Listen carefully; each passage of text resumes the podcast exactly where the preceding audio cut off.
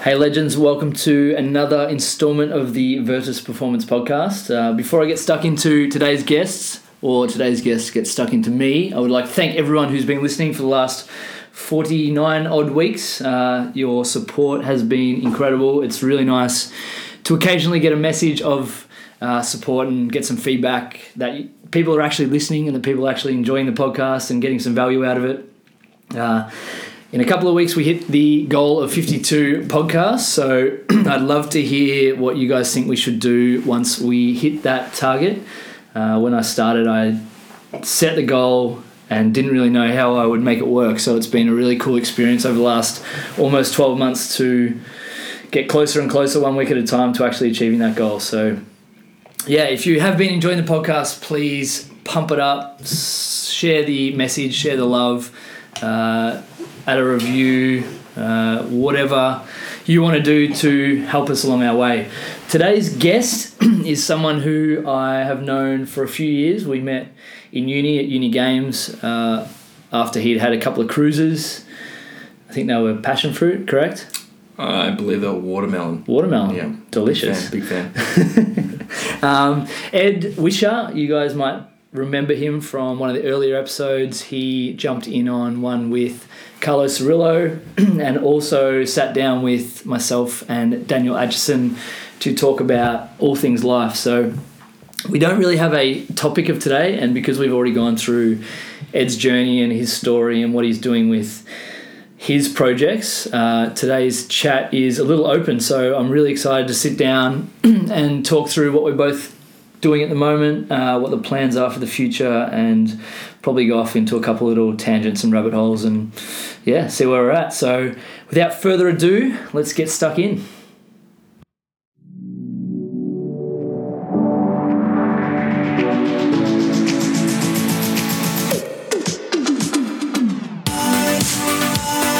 My personal and business goal is to be just a little bit better every day.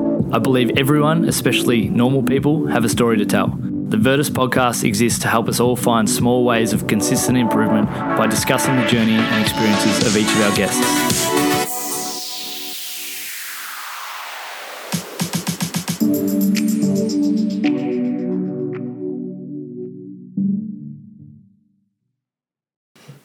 Edward, Lachlan, welcome back, mate. thank you for having me again.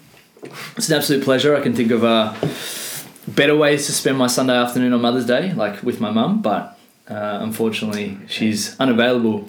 Making me feel a little bit guilty, but you invited me here, slash self plug. Um, But you did see your mum before, correct? yeah.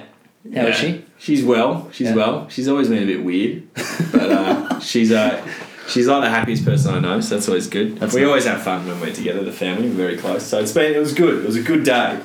Good. We've been looking forward to this. Very good. So We managed to squeeze a uh, a brekkie out with mum before yeah. she went off to football with my sister. So, She's a favourite sibling. oh yeah, well she came to my football yesterday. So, but Fair enough. But now that I'm a, a washed up VFL player, my sister has decided to have a crack at VFL. So now Wow. I'm the Salt in the maybe third best footballer in the family, Oh, no. is it's No, a, it's a tough tough pill to swallow. Not really a claim to fame. No. At least you got a successful business. you got something Six- to fall back. on. Successful is an interesting term. Define success. Define Just go straight into philosophy. Yeah, I don't know. Mm. Success. I like talking about this because, I think success changes, but for me, it's doing what I want to do in the support of a bigger mission. Mm. Yeah. But that's obviously a business success. Yeah. Because obviously success is determined differently for different fields. Yep. So it's a successful relationship. Well, I suppose that actually applies to a relationship. Yeah. Maybe it applies to everything. You're smart. Yeah. Let's let's rewind that. Play it Yeah. back. Yeah. That's actually not. Just I- put that I love that. That might be the best thing I've ever said. And scene. and done. yeah. But yeah, suc Um, success is an interesting one. How how has your view of success changed over the last twelve months since we first sat down and did our first one? Because I remember finishing it and you going, "Geez, I'm a pessimistic bastard." I still am pessimistic. I really am. And I think it's, and I, I'm sure I've said this before, I think a healthy level, you can have healthy levels of criticism. Yeah. I think you've got to be somewhat self-critical to be able to. I think that comes hand in hand with being self-aware. Mm-hmm. Because if you honestly set yourself down and said I'm perfect, then you're just lying to yourself because no one is. Everyone can do something better. Yeah, hundred percent. Um, so in terms of my level of success, when I reflect back on 12 months ago, I was I reckon I was super lost. No, I'm not super lost. I was a little bit directionless. I just started my thing and I was just like, all right, well, it's a cool idea and I don't know where I want to take it. Whereas since the rebranding, which I'm sure we'll get into, and Yeah. the new format of it and all that sort of thing, everything's very much changed. And it's been the first time that I've been like, well, this is where it's going. And getting some real momentum, not sort of force. Like obviously hard work can get you so far, but with these sorts of things where it's more of a message and more of a um, well, just a message. It's more. It's a message, but then like obviously you want people to talk about it, and you know it's been getting a lot more exposure and that sort of stuff. And I Yeah. think that comes down to having a more of a direction, so I know where I want to take it. That's really cool. I think it's it's really funny you say that because you've basically just described where my head's at at the moment. Yeah. Um, I think we're, although we're doing completely different things, we're probably at fairly similar, similar part of the process or similar, uh, I don't know, checkpoint of the journey, Mm. should I say? Because I think the words words like direction and words like direction and momentum are two things that I find feel like I've found a heap of clarity on in the last Yeah. like six months. Yeah. Um, talk for those that didn't listen, and if you didn't, that's really upsetting. But for those that didn't listen to your first podcast, talk to me about the Human Happiness Project and what it was compared to that rebranding that you've gone through and what it is now. So that's actually, if I do say so myself, quite interesting. so I started off, and long and short of it is, bad period in my life. I started interviewing people about happiness and I guess well-being in life. Yeah. um, in an attempt to find direction for myself. Someone made an off the cuff comment that was like, "You should document this. You know, these are very interesting questions you're liking." So, I spent probably, geez, what was a better part of ten months interviewing people strictly about happiness, and um, I eventually it.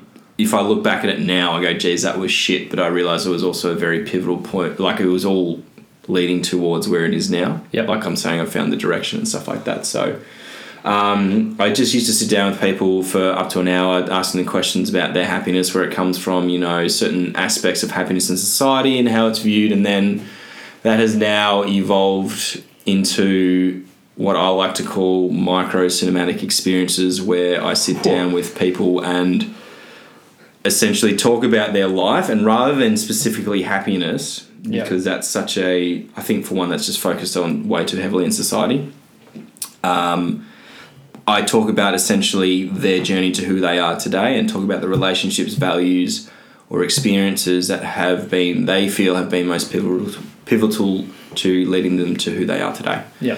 and then essentially what I'll do is take it from a personal experience, talking about their very personal experience, comparing it to what they would consider a societal norm for an average person, and then we'll look into the sort of values in society surrounding these sort of things, whether it be relationships, gratitude, you know, hard work, all these sorts of things. Yeah. And then mash it up into like what I'd say it's like a interview and a music video had a baby.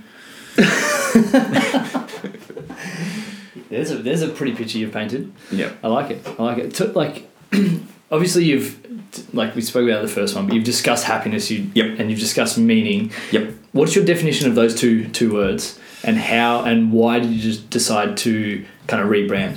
Because I like I really enjoyed the Human Happiness Project Yeah. because I think it's you don't necessarily have to.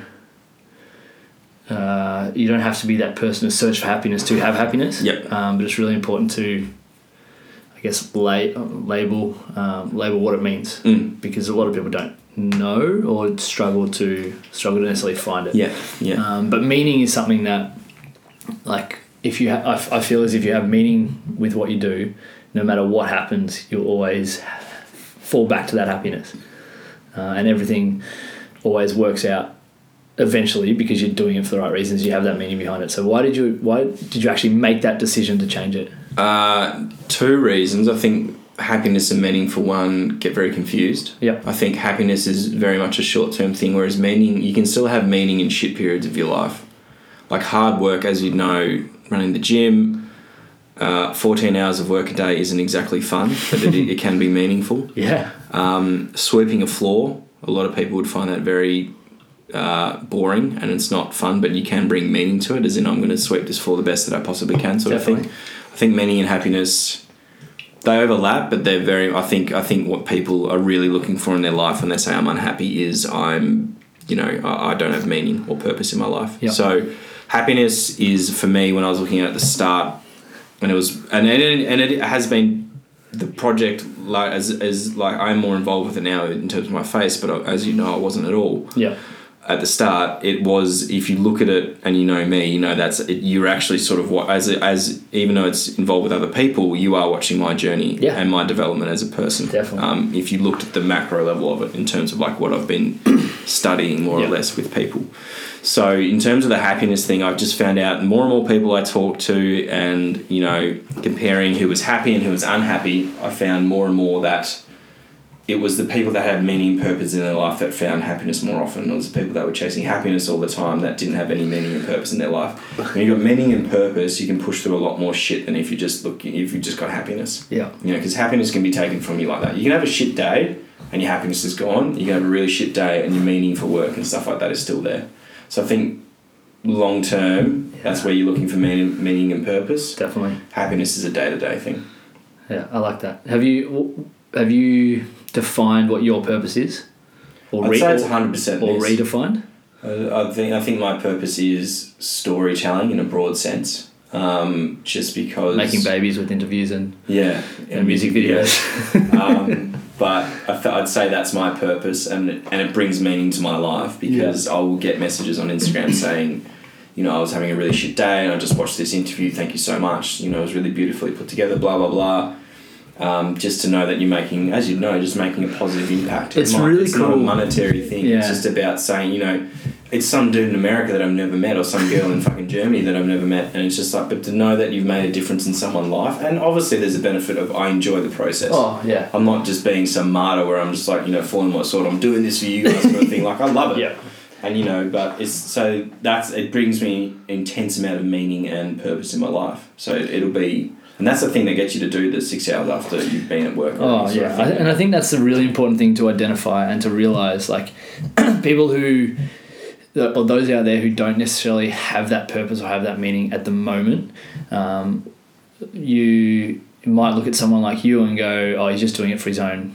Uh, like to make himself feel good. yeah. So fucking what? Like Yeah. that's kind of the best part about it is you're you're able to make an impact, make a real difference, and feel good in the process. Like that's the Yeah, dream. Yeah, Like hundred percent. I think the the whole like altruism debate around you know other, are people doing it for the right reasons? There's there is that air of area or part of it that's selfishness. Yeah. But that's not a bad I thing. think I think I think that's the best part. Like that's not, one of the in a negative about way. I don't think you can ever take selfishness selfishness out of it. Like it. No. why do you have employees? Because it makes your job easier to a mm, degree. But like, That's why, whole- that's why whole do you, podcast. you know, why Yeah. do you have relationships? It's because Yeah. you know, if you want to get like really nitty gritty, having sex feels good for you. You don't get to experience what anybody else feels. Having com- being comforted feels good for you. You Hundred get percent. like yeah, the other person feels that too, but at the absolute basis of it, it's you. Yeah. Everything we do, even if you look at like go way back to like what's the benefit of being in a tribe if you're you know a human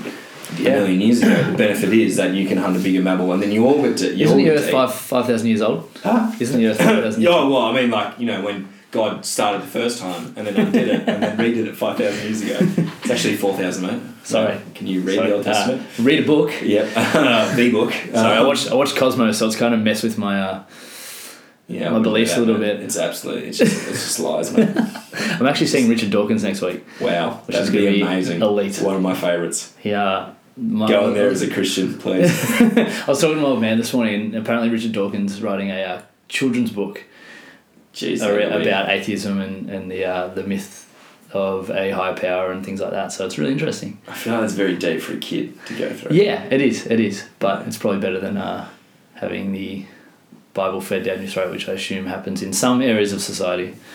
Um, what were we talking about before I Purpose hijacked and that? meaning. Purpose and meaning. Yeah. Um, oh, altruism. Altruism. And That's think- right, yeah. and I think that, like for me, I get an immense feeling of happiness or pleasure or whatever you want to take it when I get a message from a former intern saying how like I might not have spoken to them for six months, saying how like my blog posts have been really helping them with the stuff they're Mm. going through, or from someone I've never met about Mm. uh, the podcast and how you know it's really really helped them work through parts of their life and they feel like they're feel like one of the best feelings I've had is a couple of people have said I feel like you're talking directly to me when you're talking about a problem Mm. or talking about something you're struggling with and I think that's the beauty of for like both of us having these platforms to be able to interview different people and talk about the shit we're going through Mm. Yes we're all different. We're all beautiful unique snowflakes but at the end of the day we're all the same. In, Yeah, in many that's- different that's ways. thing. and we all have the the same problems. Like we all have the same money issues. We all have the same relationship stress. We all have the same struggles with work and feeling like you know we feeling like we're drowning at certain times and feeling like we've got to work harder than harder than we need to or that we necessarily Mm. want to sometimes. But when we have that purpose and meaning to come back to like everything works itself out. Mm. Um, which I think is really interesting have you have you looked much into stoicism I love it. I live my life by it. Hundred percent. I I hundred percent. I'm not surprised Um, one little bit because I don't we've never spoken about it but it's something I that- it's it's not something I really talk about because that kind of goes against stoicism. It does a little bit, it does, so but- if you're out there going like, look how stoic I am. That's yeah well, for that's me. it. Like for me, that's the way that just you see should. those undertones in, in how you I, I present just yourself I, I love the idea of it, and I Yeah. think it's something that's fallen out of favor. I think there's there's I and I've said this before on the podcast. I have massive amounts of respect for the people that just shut up and do something. yeah. And it's not about like and I think and I, and I do this I've done this before and we've all done it. It's like you know I'm starting a business I'm starting this I'm starting that like yeah. you know I came into you before and said I'm starting a business but I'd also got like my six clients or whatever it is so far. It wasn't like hey Lucky I'm starting a business and you go cool what have you done? I'm like oh well it's just an idea now. But like a lot of people will go like oh that's so cool blah blah and then you get that satisfaction of somebody giving you a pat on the back when you haven't actually done anything I think yeah Whereas I, for me, that's is carrying yourself in a sort of stoic way. It just it resonates to who I want to be as a person. I want to be the person whose actions speak louder than their words. I think there's a lot of people talking at the moment, and there's Yeah. a very there's a huge lack of action in Yeah. society. And I think to be stoic is essentially to is to forego, from my understanding of it and what from what I've read of it, um, and from what I identified, it, it's it's foregoing these short term benefits that are just thrown at us all the time, and committing yourself to a higher cause. And I don't mean like having a platform where you talk to people all the time. It could just be like. I want to be a better father, or I want to be a better businessman. I want to be a better employee. Well, like I said before I want to make sure that every task I do is done well whether it's sweeping Exactly. floors or and it's it's taking pride in what you do. It's, and for me, it's about humility as well, like being not saying you're above something. So you, you know you get offered a job, like I said before, sweeping the floor, but you, you make sure you sweep the floor, even though you go. I could go. Well, I've got a university degree, blah blah blah. I've done this, this, and this. Why should I sweep the floor? yeah for my employee, but it's just like, well, I could either do that or I could sweep the floor the best way possible I could do it. And it's not so someone else can go, wow, he sweeps the floor really well. So I can Yeah. go home and go, I know I've done the absolute best I could do today in what I've done. yeah And, you know, and, and it's hard because it's not fun. I think the action's the key point of that. Yeah. Like taking action and not just being like I think you need to put like whether it's the idea you have around a business into practice or whether it's the expectations you have on your staff or your Yeah. friends or your family. Like one of the things that I've like one of the standards I guess you could say that I try and hold myself to is never ask any of my staff or any of our mentorship students or any of our interns or, or any of our clients to do something that I don't practice. Mm. Um, so whether it's you know coming in on a Sunday and cleaning up a little bit and taking the bins out or or something like that because then then we can create an environment where we all have each other's backs and we all want to do those extra little things even though they suck. Mm. And I think that's the important thing to understand with like and if you fight for or if you chase happiness then you might forget this but if you chase like I said before the purpose and meaning you understand that the struggle is part of it um, and one of the things I've started to realize is all the hard decisions I have to make uh, it's it's always a good thing Mm. even though it's hard it's Mm. always a good thing because it, it helps you identify where you're at and what is important and Mm. what you actually want and I think like I've been able to spending seven weeks away from work helps significantly with one's mindset and perspe- and pers- perception, um, but just clarity on what you want and where you're headed. And I think it's taken me, and I'm sure it's taken you a long time to get to that point of somewhat clarity, because you never like fully. What's the shorter word of clarity? You're never fully clear No. on everything. Um, No, but, I think I think you need that meaning and purpose. And like I was Yeah. actually having a conversation with both my little sister before I literally right before I came here, so half an hour before I walked in this door, she's struggling with that herself. Yeah. And same with my older brother because they're going like I don't know what I want to do with my life, and that is so common. Like how many Yeah. times has someone Oh, come up to you and said that? I've- Especially you being in a leadership position. Yeah, I've had that conversation with a lot of people, and I think, I think from a for a really simple like resolution, because everyone looks for an outcome, everyone looks for a way to resolve Mm. that feeling of I don't know what I'm doing. My advice is usually try something, just try something new, or have a crack Yeah, at something, yeah. or I don't know if I want to do this, I don't know if it'll be the right thing. Okay, give it a crack, and if in you could hate it, Yeah. but then you know you're not going back there. Well, I'll use like I think I spoke about this on last week's podcast, but I'll talk about it again um, because she's upstairs and might be listening. But KP isn't really sure if she wants to be a teacher forever, Mm. and her her kind of thought process is, oh, I don't know, I don't like this, but I might try something else. And and my little piece of advice I give her is just, okay, have a crack, see what happens. She's like, mm. but what if I get to fifty? It's taken me twenty five years to get to here, and I don't know what I want to do. What if I get to fifty and I still don't know what I, what I want to do? I'm like, well, it's okay. You'll be you'll have a lot more experience to to figure it out. Plus, you might have another fifty years after Yeah, that yeah. where you know what you want to do and Yeah. you and you're loving what you do. So I think that that not knowing what you want to do or that not knowing what you're passionate about or what you love, the way to fix that is just by having a crack at stuff. Mm. Like I did so much stuff I didn't like to get to this point, Mm. and I'm sure you've been Mm. you've been the same. Um, what are the what are your first I guess thought? What's your first thought process when someone says that to you?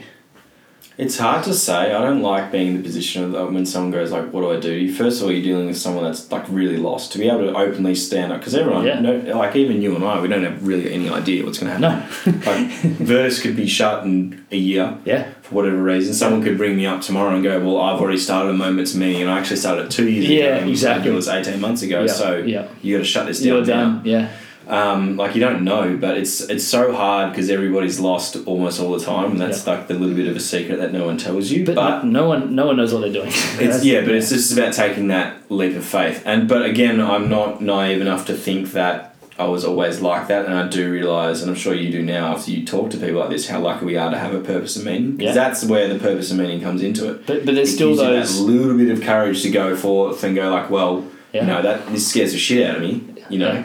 And there's still those days where you're like, what am I doing? Yeah. Like, maybe it would be easy to go back to just being my like being my only staff member. and yeah, yeah, worry about myself, or maybe it would be easy to go back to an uh, an easier job with less responsibility. yeah. But yeah, hundred percent. those days become less I think less impactful on what you're and doing. less frequent as you keep Yeah, going. yeah. Like they still happen, but oh, because Oh, yeah. as you get more experience, they're less impact. Or like you're saying, less impactful. Like it doesn't matter. Yeah. Eventually, they become the status quo, and then there's a new hurdle that you have to hit. But I think when people come to me and say like, "What do I do?" I say for you like.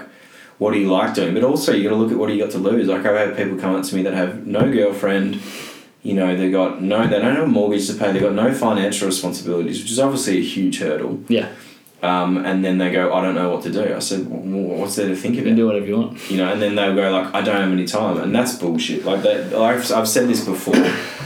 Uh, life is a game of priorities. So if you really, really do not want to be in the job you're in, like me now, I want to move out of my job. Yeah. It's a good company, but it just doesn't resonate with me. Um, I know that I need to go home and do four to six hours every night working on my own things. Yeah. Whether that's engagement on Instagram, actually editing the content that I've got, you know, even doing a vlog. I don't like vlogging, but I know that it's important for me to put out content almost Yeah. every day or every second day Yeah, which means a hefty time investment from me. Or calling people saying, "This is what I'm doing. Can I come make a free video for you?" yeah, And then we'll look at you know making it a, a paid gig afterwards if you enjoy it. definitely. You know, but I know that I need to put in almost one to one ratio of time to get out of where I want to be. But then Yeah. people go, "I don't have time," and my brother's an example of it. Um, he just he doesn't the time investment isn't there and it's not just him it's everyone people go like i don't have enough time like well you also watched three hours of tv last night yeah, So is it? You can just be demotivated, but if you if you really and that's again where the purpose and meaning comes into it. You go, I know this is what I want, so I will work towards that. It's like Yeah. I would rather watch TV when I get home. You know, well, not Yeah. really, but like it's, it's Yeah. easier. It's- I can it's see why easier, it's yeah. easy. You know. Get a beer out of the fridge. People cook yourself cactus after nice a big meal. day at work. Yeah, exactly. But that's where the again, like I said, the purpose and meaning comes into it. Where you got that little bit of extra motivation. You go like, I'm Yeah. fucking tired, but you know whether it's the gym is your motivate is your like if your purpose at the moment, then you're to go to the gym. Yeah. Or if it's building a business, then you're to put those extra hours into you know. And it is those little like one percenters that But eventually everything, add up and, and everything you do is a choice. It's like people. Some people feel as though they they don't have a choice and they're and they're lost and they're backed into a corner and they have to make a decision one way, one way or another. But all the decisions you've made over the last six months is is is going to lead to that spot. So I think it's really really easy for people to like handle off responsibility. But at the end of the day, everything that happens to you isn't your responsibility, but how you react to it is. So I think if you're Accountability is huge. Yeah. And like Yeah. my best friend JP says, Jordan Peterson, your best friend, I love him. Um, but he's almost got he's got uh, shades of stoicism in, Oh, mate. in Twelve Rules for Life. yeah, That was basically a book on stoicism. yeah, It was you know definitely. Well, And the thing I love the most that he said, and this is what I tell people as well, but obviously this isn't me, I got this from him, is do what you can to make your life better now. His simple analogy of cleaning your room, because everybody goes like, oh, do you know, to start my videography business, I need a new camera, so I need to save $4,000. And then that's months off, and that's always going to be months off. But Yeah. if you go, look, my life's going to be a little bit easier if I clean my room tonight. Because then I can find my keys tomorrow. So Yeah. then the start of my day is that little bit easier, and then that may, that might flow on for the whole Yeah. day. Then I've got that little bit of extra energy at the end of the day to do the, what I need to do. yeah, So, and I think people really undervalue that. Like those, you hear it all the time, just the one percenters and all that sort of stuff. People don't value. it yeah. But it, like for me, it's just little things, little like doing the little thing really, really well. Um, Yeah. Like setting yourself up. You set, you set yourself up for, for success, right? And I think the way one of the uh, quotes that my business coach uses a lot is the way you start is the way you finish. Mm. So that at the like Monday morning, every Monday, he'll put a post up say like what's your, what's everyone's goals for this week, and then you've got that. Okay, here's where here's what I'm having a crack at, and then you know one of my things is every Monday, like I'm at work at five a.m. every Monday morning, like no exceptions, Mm. um, except if I'm in South America, but that's different. but it's it's okay. Never miss a Monday. Like I really really like how simple that is, but how how hard it is, to, or how hard it is, how hard it is if you don't do it Mm. to get moving after that. Mm. Um, I, I um, while I was hiking in Patagonia a couple of weeks ago, I, was, I had a lot of time to think, Mm. like 25, 26k hikes, a couple of days in a row. I had a lot of time in my own head, which would be scary for anyone else, but I've been working it out in there for a little while. Is it scary at all, No, it's not scary. It's or just it freeing? Because there's, there's, there's an I- I argument love- to be made in terms yeah. of the environment you're in as well. Oh, environment is a massive part of it. I had a chat with uh, a f- one of good friend, uh, another coach, um, someone who just just pop it, mate. We're uh, drinking Jetty Road Pale Ale. If anyone's uh, Use if, if 5%, anyone's if, if anyone's wondering, so get around get around the boys at Jetty Road. Um, but he was saying like we we're talking about environment and we we're talking about how important the environment is to what you like. Like you don't necessarily have to be doing a job you love, but if you're in, envi- in your, if you're in an environment you love, how important that is. Mm. And for me, I was trying to work out because I'm fairly I'm a fairly visual learner. Like I like writing and putting it all on paper and seeing it and figuring it out. And I was trying to work out a just a little triangle that I thought is really important for whether you call it success or happiness or meaning or purpose. It doesn't really matter because everyone talks about inspiration. Um, everyone talks about motivation. Everyone talks about discipline. Everyone's like, "Now this one's more important. Now this one's more important." But I kind of put it um, put it in a little triangle, right? Like you got your discipline at the top, you got your inspiration on your left, you got your motivation on the right. And I think if you can set yourself somewhere in the middle for the majority of time, like you're always going to be bouncing between the three, then you're always going to be working towards the things that you Mm. that you want or that you that serves you or that motivates you or inspires you or Mm. and then when you're when you're feeling no motivation no inspiration which we all go through like over and over again discipline's the thing that get, gets kicked up the bum um, and I think think it might have been Greg our physio his his uh, really simple explanation of discipline was giving yourself a command and then following through, and that's it. And when we can simplify it to that that lack of time or that uh, I don't know what I want to do, if we can come back to that, just give yourself a command and follow through with it, then you're building the momentum and you're moving forward and you're not l- allowing yourself to stop and sit and wallow in self pity. Uh, one of the things that I like, I I'll use the word preach even though I don't like it, but I preach all the time to a lot of people in my life, uh, whether it be staff or clients or friends or families, that the no like the uh, how rubbish the no time thing is. Like there's 168 hours in a week, and we all have the same amount of time. Like make sure you're getting seven to nine hours of sleep, and then the rest is up to you. Mm. Um, and it's you, you look at the most successful people in the world, whether it's Gary Vee or Bill Gates or whoever we all look up to, whether it's Jordan Peterson, like he gets exactly the same amount of time as you do, Mm. exactly the amount of time, same time I do. So when you like you lose that sense of poor me, I think when you look at it like that and start to realize that everything that happens to me is completely up to me how I how I um, deal with it Mm. and like stoicism's helped me a lot uh, like books like meditations and reading like all of the like Seneca like letters letters to a stoic Seneca and Mm. all of that stuff it just my really simple take on it all is just whatever happens it's good Mm. like like if all like like I said before if Virtus turns to shit in the next 12 months and like we get kicked out of the factory and like we run out of money or whatever good I get to like I've had three years of an amazing experience where I've been building something that I love I'll just start it again hmm. and it'll look a Well, little the bit thing. different Like, it'll look a little how, different how are you looking at the situations you're in? Are you saying this really shit situation or this really shit day is just a shit day? Or are you Yeah. saying this is a lesson to be learned? yeah And being honest with yourself and saying, did I set this up? Because there are the odd occasions where just shit happens. Like Yeah. you getting rear-ended is not because you chose to not wait for another fucking half a meter at the Yeah. light sort of thing. Like that's not your bad, but Yeah. like you can let that ruin your day or you can, or you can just say Yeah. ah shit happens Yeah, shit happens, but but most of the time it's situations that we put ourselves in. Like it could have been something we did a month ago, like cutting a corner at work, and then all of a sudden your 100%. boss calls you out, and you can go, "What a fuckwit!" You go, "Well, maybe I should have put the full effort into the task I was given." yeah Or like you were talking about, like talking about these people that are like the pinnacle of success in their certain fields, and I think that's the issue. People go, and because of social media, we have such direct access to these people yeah um, especially people like Gary Vee, who's like on it all the time. You're basically in his life. yeah Um, we see them and we go, well, that's the definition of success for me. But that you got to realize they're the top one percent of the one percent. yeah And then you go, well, okay, well, he does this, this, this, and this, and then you're obviously only seeing a certain bit. But then people go, I'm not getting close to that.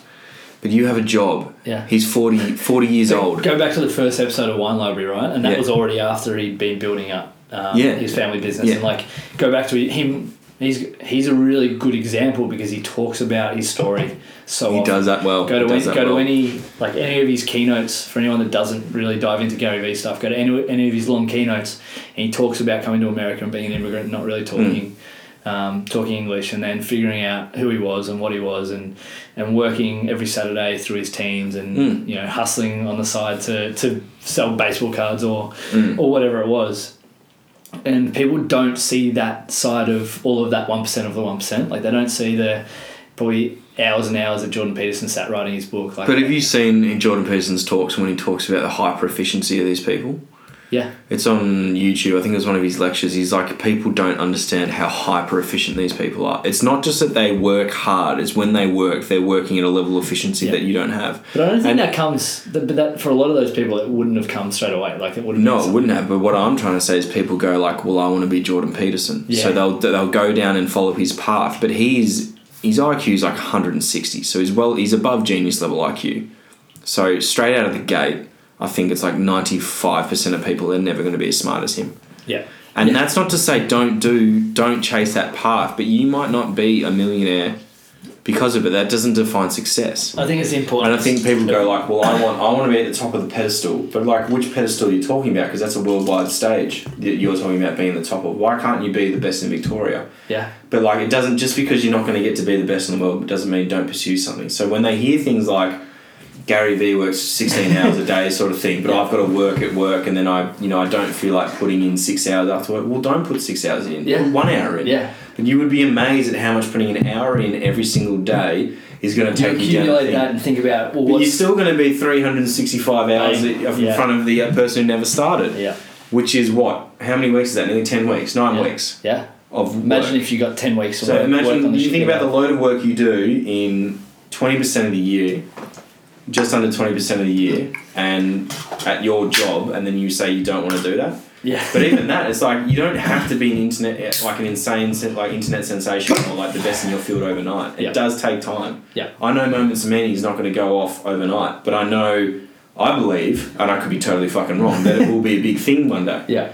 But it's about that. It's the fact that I'm putting in the work now, and I'm seeing the results of it now. That people want me to be make films for them, make cinema for them. Yeah, it's accumulation. it's, it's it's not it's not be, and I didn't expect that at the start. It was because I've put eighteen months into it now, yeah. and people have seen. It's not just that, but people want to see you like earn your badge. They want to see that. All right, this guy's committed to it because he loves his craft. He's passionate about it. He's going to give me a good product, you know. Or this girl slaved away after work for four hours a night to learn how to be an accountant. So now she's applying for this job, and that's why people do things outside of work. Yeah. So don't believe the argument that, you know, I don't have enough time. You can spend half an hour on something a night. If you're focused on that and you actually do like half an hour of focused work, Yeah.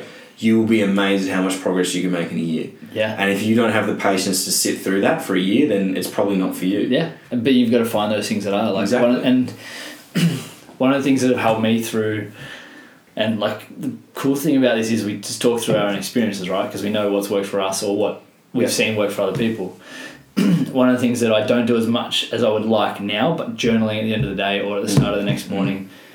Even if you don't know what you want to do, you put all like all your thoughts down on paper. What's working? What's not? What do I like? What am I grateful for? Whatever way you do it, it gives you a really nice sense of clarity because you can't write faster than you can think. Mm. So you have to sit there and actually think about and actually look at the words you're writing and, and actually go, okay, so this, here's what I'm struggling with, or here's here's what I want to work on, or or here's where I'm actually at, because then you can use that the next day to, okay, maybe I need to spend a little bit less time watching TV, or maybe I need to spend a little bit less time doing this. Have you listened to the podcast uh, How I Built This with Guy Raz? Something that when I first heard about it, I thought it was like, like a how is this how is this thing built? How is a car built? How is it? And then after uh, I can't remember how I got onto it. But I think I'm, it was right towards the end of my trip. I started Yeah. listening to it, and it's conversations or interviews with business owners from big businesses, like the guy who started Vice, the guy who started Power Rangers. Um, uh, who else is on there? There's like Patagonia, like heaps of the big ones, and there's a common theme between all of them. How close they all came to failure so many times before they actually. I don't like this term because I don't think it exists, but made it before Mm. they got to the point where other people would say they're successful. Mm. How close they all came to becoming nothing, like a lot of businesses do, um, and how much time and effort it took for them to get to being the big companies that they people know them to be now. So I think it's a it was a really nice reminder for me um, where I like I know we're helping people every day and I know Yeah. we're doing what we set out to do um, even though it's not on the scale that we want yet Mm. um, it's really easy to forget that some days and like hearing those stories of of those big businesses and those owners who just do it because they love it and do it because they are passionate about it come so close to failure but work through it Mm. gives me real hope that whatever shit we have to like wade through we'll get there Yeah. um, and yeah like i'm sure you've had days with happiness project and then as you change to moments of meaning where you're like far out is this worth it Hundred percent. Yeah. Had two weeks ago. yeah i go, like, I go it's- through about one a week at the moment Yeah, it's um, but like, and that's the other thing that I, the gripe I have with social media and these people that put themselves out there, um, these hyper successful people is that you know, very rarely do they show you them just going like, I can't be fucked doing an Instagram post. Like Gary Vee is good at that, but he's also he thrives off it. So you'll, you'll rarely see him say, I can't be fucked. I don't think I've ever heard him say that. That whole one percent of one percent thing, like he's an alien. He's he's a But he's like cat. like very few people love business as much as he does. Like that is his thing. Yeah. And he admits that. He Yeah. says that's my hobby. That's Yeah. my, you know, fantasy league football that you go to. That's my drinking in the bar with my friends. So Yeah. like That's and, and, he, and, he, and I love that he said that. He's like you got to realize that this is my passion. This is what I absolutely love doing. That's why it's not hard for me to spend 16 hours in the office. It's like what do you love doing most in the world? Yeah. You're not going to have an issue doing it for Yeah. 16 hours a day. And when you couple that with it supports him and you know it gives him progress and there's also the validation thing for how successful he's been like why wouldn't you do it yeah. for 16 hours but that's like when I talked to you about me getting in a van and fucking off and interviewing people for a year like Yeah. People will go like oh you know it's successful because he's doing that blah blah blah and like you know and I get questions like how do you do it it's easy because I enjoy it Yeah. so I think like yeah, Yeah. sometimes it is work, but most of the time it's just, like if I've got a really good interview, I've sit sat down with someone, Yeah. super fucking interesting. I'll run home and edit it that night. Yeah. If it's something like yeah, it's good, but it's you know it's nothing groundbreaking, Yeah. um, then like I'm just gonna be like yeah, well you know whatever, like it can wait, Yeah. and I'm bad like that. but at the same time, like um, you know, it's easy to be. But then you, those ones that you don't like run home to do, you know, you're still gonna you're still gonna get it done. Oh, always. And you're still gonna I've work never- through. I've, I've got a. I don't have anything written down, but I know how often I want to post, how often I want to put out content. I've Yeah. never been late. Yeah, and they're the standards you hold yourself to. Yeah. Like, like I know that tomorrow morning I've got a I got six a.m. till ten a.m. coaching. I've got a group at six, and I've got three one on ones after that. Yeah. And like, I'm so, I'm so excited for that morning because I know it's going to be a fucking awesome Yeah. morning. Like, I'm training a, a crew at six, and then three amazing humans after that. I basically just get to hang out with and Mm. help make them better. Like, how good's that? Like, Mm. there's some days, won't be today because yeah, you're not that great to talk to. But some days I, yeah, I walk out of the podcast and like I'm jumping out of my skin. Like Yeah. I've had six coffees because sometimes I have, but I'm just like bouncing off the walls and like I'm Yeah. so excited to just carry on with life because I know Yeah, how yeah. much I love this. Um, and I had that same feeling like with traveling, like coming down from Machu Picchu. I just, I was just on a high. Like I didn't sleep till like 4 a.m. the next morning because I was so excited and so happy. And like, if I, like, I know that I'm putting myself in, in positions to feel that feeling more often because Mm. I'm doing what I love to do. Um, and that makes all the like all the slop, all the shit worth it because you're like you just you know that that's that's coming, Mm. even if it might like I might not feel that way, that way for another six weeks or two months or three months, but it doesn't matter. Exactly. It doesn't matter at all. But I think just you know, it's when you when you feel it, and it's hard to explain to people, especially though like the people we were talking about before, those people that are lost. It's hard to get into that with someone Yeah. because you don't know it. Like you didn't, you probably didn't know that before Virtus. No, well, I was talking to an, an intern asked me a question during the during the week.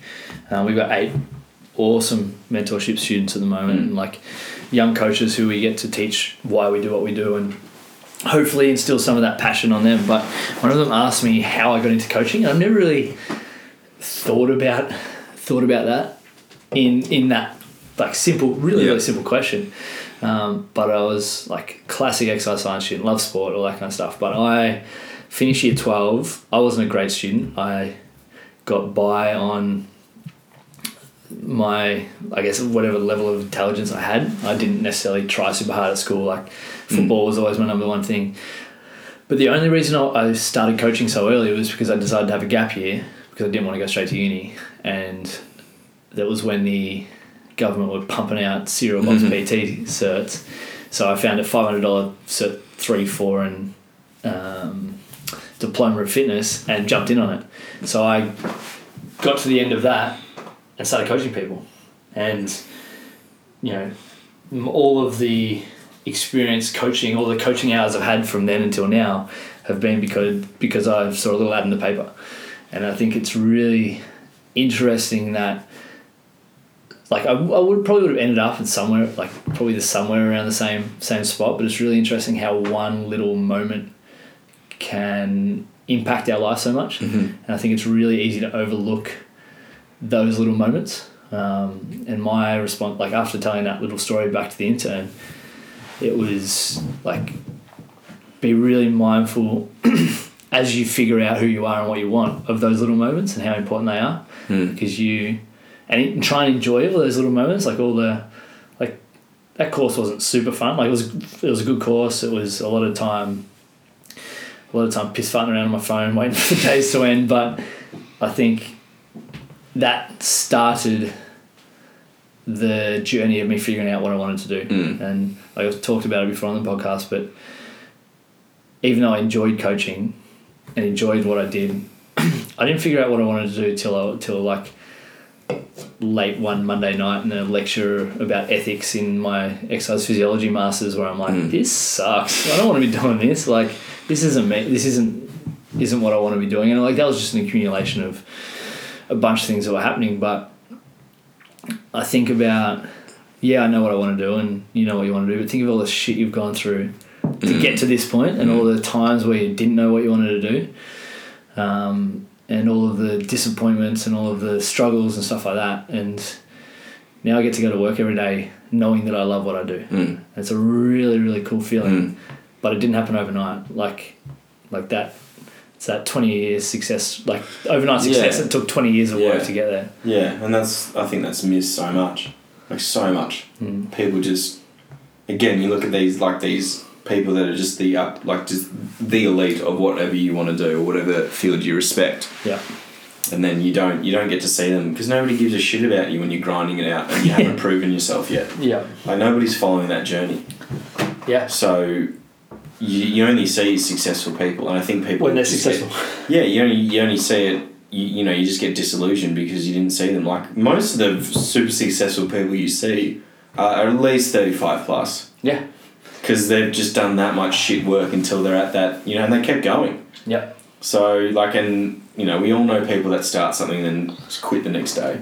You know, this is my this is my thing now, and then oh, okay, it's a little bit harder than and I the next thought. time you talk to them they're doing something Yeah, because you know what, there's that. The, I don't even know what it's called, but there's like a law. It's like a law of ignorance or something like that, or it's a law of knowledge or something like that. The Dunning- Basically, the more you learn about something, Is the it more the- you learn that you don't know the about Dunning something. Kruger effect Is that it? Yes. Yeah. It's a cognitive bias that that the more intelligent you are, the the more you doubt yourself, and the Yeah. more you struggle with what you're doing, and the the less intelligent you are, the less you know about a certain topic, the more you actually feel as though you know about it. Yeah. Well, it's exactly the same as in my filmmaking. Yeah. So I thought, like, I saw something, I'm like, man, I could do that, and then I try and recreate it and go, holy shit, I don't know a thing. Yeah. It may like for me, it makes me appreciate people that are really fucking good at what they do Mm. so much more. Like you see an Once awesome. you've de- like delved Yeah. into a field, yeah, you see an awesome video. You see an, like I see. like Childish Gambino, This Oh, is America. yeah. What do you What do you think of that?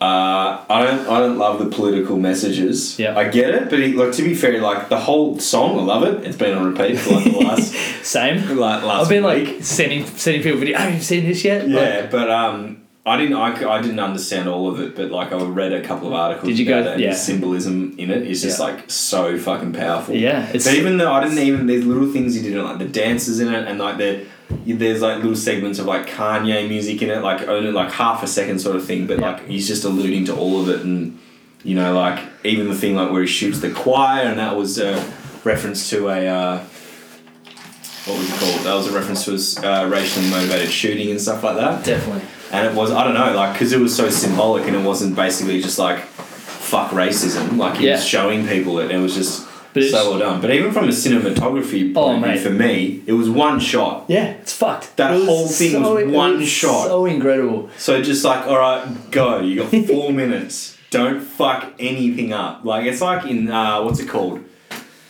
Not Inception. Fucking what was the other one? Uh, Leo. The the- where the American one. Tom Hardy. The one you got. The Oh, The Revenant. Revenant. Yeah, How that was all shot in natural light. yeah. Like insane. shit like that. That's like you know people go, oh well that's fine. You just wait for the time of day until Yeah. you go out there and do it. Because all the shooting I do is in natural light. But you get one cloud, Yeah, your shots ruined. and- yeah, and you'll start again. Yeah, And you're repeat, alright. like- and obviously it's a you hear deal. things like there's a fight scene in Game of Thrones that, Mm. of the new season, um, which is way too far away. But anyway, that that took I think 56 days to shoot or something Yeah. like that, and they like it's one of those little spoiler things, but it Yeah. came out that it was like a letter. Um, that the director sent to a couple of the actors, just like, just remember, no one will know how long this took.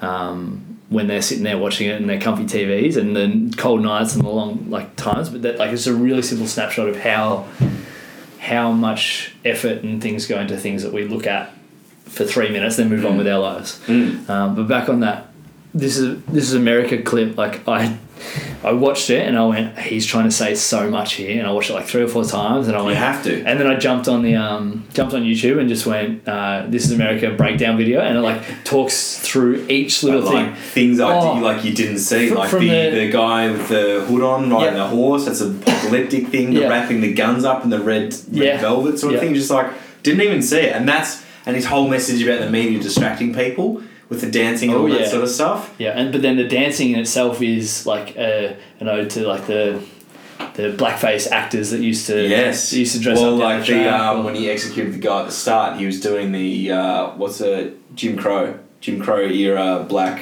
uh, cartoonist like impression of yeah, I can't remember what it was called, but black people. But anyone can jump on YouTube and check it. But the um, like from the pants he was wearing were like a like Confederate uniform to Yeah, yeah, to the two chains he had around his neck was an, like a reference to I think bondage or something like that, and like every little like if you were to snap like take a every a single pause frame in every frame something symbolic Yeah. but just like um, what what was the other one that the kids were safe because they were dancing along with him. yes yeah Because they were they were basically toeing the line, yeah sort of thing. But I even and the cars at the end, how they were from the nineteen sixties. yeah it was like things things haven't changed yeah. oh mate it was so Like incredible just so, I, I actually haven't been a fan of him. Like I know he's like everybody Oh, fucking loves I, him. I I've, didn't I've love loved his him music, for ages but just like I loved him before he was cool how about that wow, okay. uh, I thought we were in Mornington, not Fitzroy. yeah that's alright. sorry Um, yeah, I'm riding my fixie home tonight. um, but like people like that, like doesn't matter whether it's him or someone I admire incredible, like incredibly for his attention to details. Wes Wes Anderson, I'm sure Mm. you'd be. no, You're not across Wes Anderson, what, mate? no. So don't even know the name. Oh, I know so- I know the name, but So Wes Anderson is mm, like it's weird having a favorite director, but he's my favorite director of um, like all of my favorite Yeah. top ten movies. Most of them are Wes Anderson movies. Yeah. So things like Fantastic Mr. Fox, um, Rushmore, Grand Budapest Hotel, Life Aquatic, Steve Zissou. Um, there's like he's just released Isle of Dogs, which I'm yet to see, but like you look through like you can start watching a movie and know it's a Wes Anderson movie. Like just the way it's way it's created, kind of similar to Quentin Tarantino. but everyone has Same a kind of style. deal. Yeah. that's a thing. Yeah. Like every every single director has a style. Yeah. And it's so, and as the more I push into the sort of creative field, because I wouldn't have called myself a creative person at all. You don't like Wes ago. Anderson, so obviously not. No. Guess Um, what? Guess what rabbit hole you're diving into over the next couple of weeks. Well, obviously Wes Anderson. um, but like every single director has their own style, and every single, it's just what you're comfortable with. Like I've done a few videos for gyms and stuff like that, and just I see it, the client's happy and stuff like that, but I'm like, it's just not the quality of me interviewing people that I do for moments of meaning. It's just not there. Yeah. For me, the, the quality just isn't there. Whether it's the editing style isn't the same or whatever it might be, I just don't have the experience in it. But just for me, that's obviously my niche. That's that's where I'm going. That's Mm-hmm. Yeah. what I'm going to do. Yeah. I should get you in to do some client testimonials for us. Well, happily, Yeah, that'd be happily. fun. Um, but it's just kind of like it's. I, I love that sort of you know, as dynamic as a creative field can be. You've got your fingerprint, like always, Yeah. on your work. Yeah. Like, and but as soon as you go, try and do too much, it's not you anymore. It's well, I think just- you need to. It doesn't matter what you're going to do. If you're going to be hyper successful in everything, you can't be like an account, just an account. You need to be a, a GST tax accountant, or you know, if Yeah. you're going to be a, You need to have a your- coach, you you, need to need to be like, thing. you know, you need to be like, if you want to get, if you just want to be a coach, you don't want to own your own business. You need to be like specializing in like hamstring recovery or something like that. Yeah, or like or go, least- I'm going to be an AFL. I'm a, I'm a like I'm a strength and power guy, or I'm Yeah. a I'm a rehab, rehabilitation guy, or I'm a you know helping girls be strong guy, like Yeah. or I'm a you know weight, weight, weight loss coach. Like it doesn't it doesn't matter, but, like but that's the thing. Like or a doctor or something like that. When if you want to be the best and get like obviously you can only generalize so far. Like generalization can only go so far because Yeah. you know hold so much information. And like we are saying the Dunning Kruger effect, the further you go into something, the more you realize you need to know. yeah, oh yeah, And it Yeah. just and it just seems never ending. yeah. Because I'll produce But a it- piece I'm like really is, happy right? happy with. I look back at it a month later, I'm like, well, I could have done that better and that better. But that's the best part better. about it, right? Like if I look at myself as a coach like my last 12 months has been fairly heavy business wise in terms of development. Mm. But if I look back at myself as a coach 12 months ago, like I am not going to be happy with a bunch of stuff I used to do. Like Mm. my coaching has changed significantly. Like I've done you know, four or five big courses that have changed the way I look at coaching. Um, and I think if we're not, I think we're not moving forward like that, if we're not looking back at the things we were doing and being uh, frustrated by where we're, where we're at, or not even frustrated, but if we're not looking back and going, I do it so much better now, then we're not moving forward and we're in trouble. I think self awareness is huge. I don't know if I've mentioned this in the past things, and that's I think that's actually one of the fact like one of the values of stoicism as well. Again, and, like, and like you were saying before, with those like, those little moments that are essentially trigger moments, but you miss them, Yeah, and you need to be self aware. yeah, Um, and it's hard to do that without unless you are naturally a very self-aware person and some people are and that's what I was saying before at the very start to do with self-criticism and stuff like that it can be helpful with those sorts of things as long as you're not doing it to a point where it's you know you're beating the shit out of yourself for no point yeah. It's it's it's a But- really it's a really hard one. I think self awareness is something that like. One of the questions I've been asking in the podcast of late is what are what are a bunch of subjects that you'd put into schools if you had the chance to Mm. rewrite some of the curriculum. And emotional intelligence is one of the big things that keeps coming up. And I think if we were able to, because self awareness is really hard, right? Like I don't think you become self aware pro- like properly, and I'm like still working on it. Even like it's a it's an area of focus for me, Mm. like most days. But I don't think it becomes. I don't think it becomes a realization of how important it is until you realize that your parents are right about most things. like when you get to that point, you're like, yeah, they were right about most things, and you get out of that, I guess, mentality of I know how everything works. Then you Mm. can start really under really diving deep into self awareness and figuring Mm. out what you actually find important, what you value, Mm. and what you and what your where your passion lies and where, what you love and what you don't love and, and things like that. And I think it, ta it takes such a long time. Like I'm only scratching the surface of it, but I feel as I've been working on it for two, two, three years. Mm. Um, and yeah, it's really hard because there's so like it's so easy to fall back into the trap of like self awareness isn't a normal thing within society. So it's really easy to fall back into the not not anymore I would have, I would have argued that it would have been 30 years ago yeah okay. I think interesting. I think the old uh, the old smartphone tablet lifestyle it it's just it just it's it covers all that up.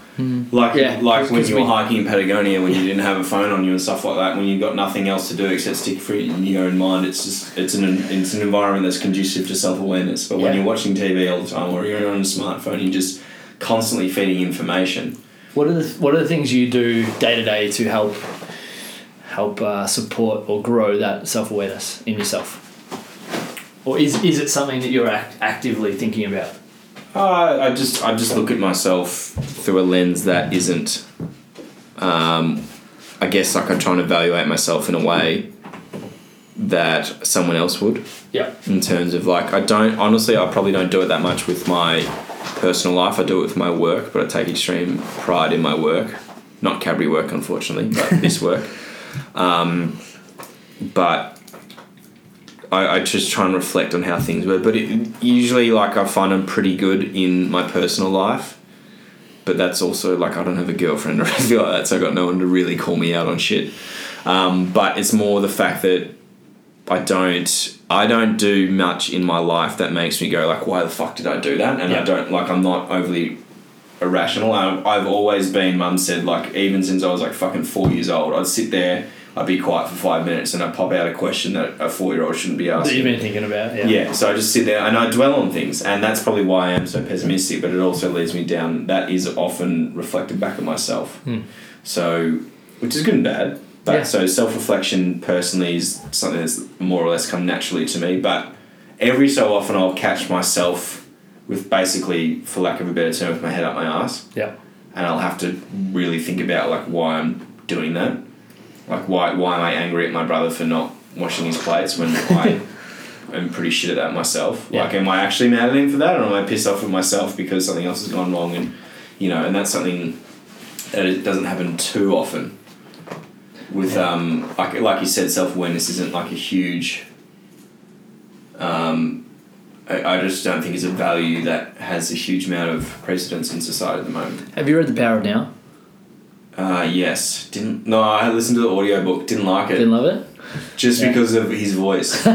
just like It's how funny how that right can, it's funny how that can make or break an Yeah. audiobook. It, it Like, can. I um really can. I always listen to the little thirty second Yeah. bit, and I'm like, if I don't like their voice, I'm I like, bought it on recommendation from a friend, and it was just like some fucking weird dude that I all I was imagining some dude with like massive dreadlocks, does, just Eck, does high. Eckhart Tolle read it, or is it someone else? Eckhart Tolle reads it. Yeah, okay. So I know he's like a space cadet. So Yes. but I'm, I'm not I'm not huge on that spiritual But of one, stuff. one of my favorite quotes from him is whatever your whatever your you think the world is withholding from you, the wo- you are withholding from the world. So I think that's Yeah.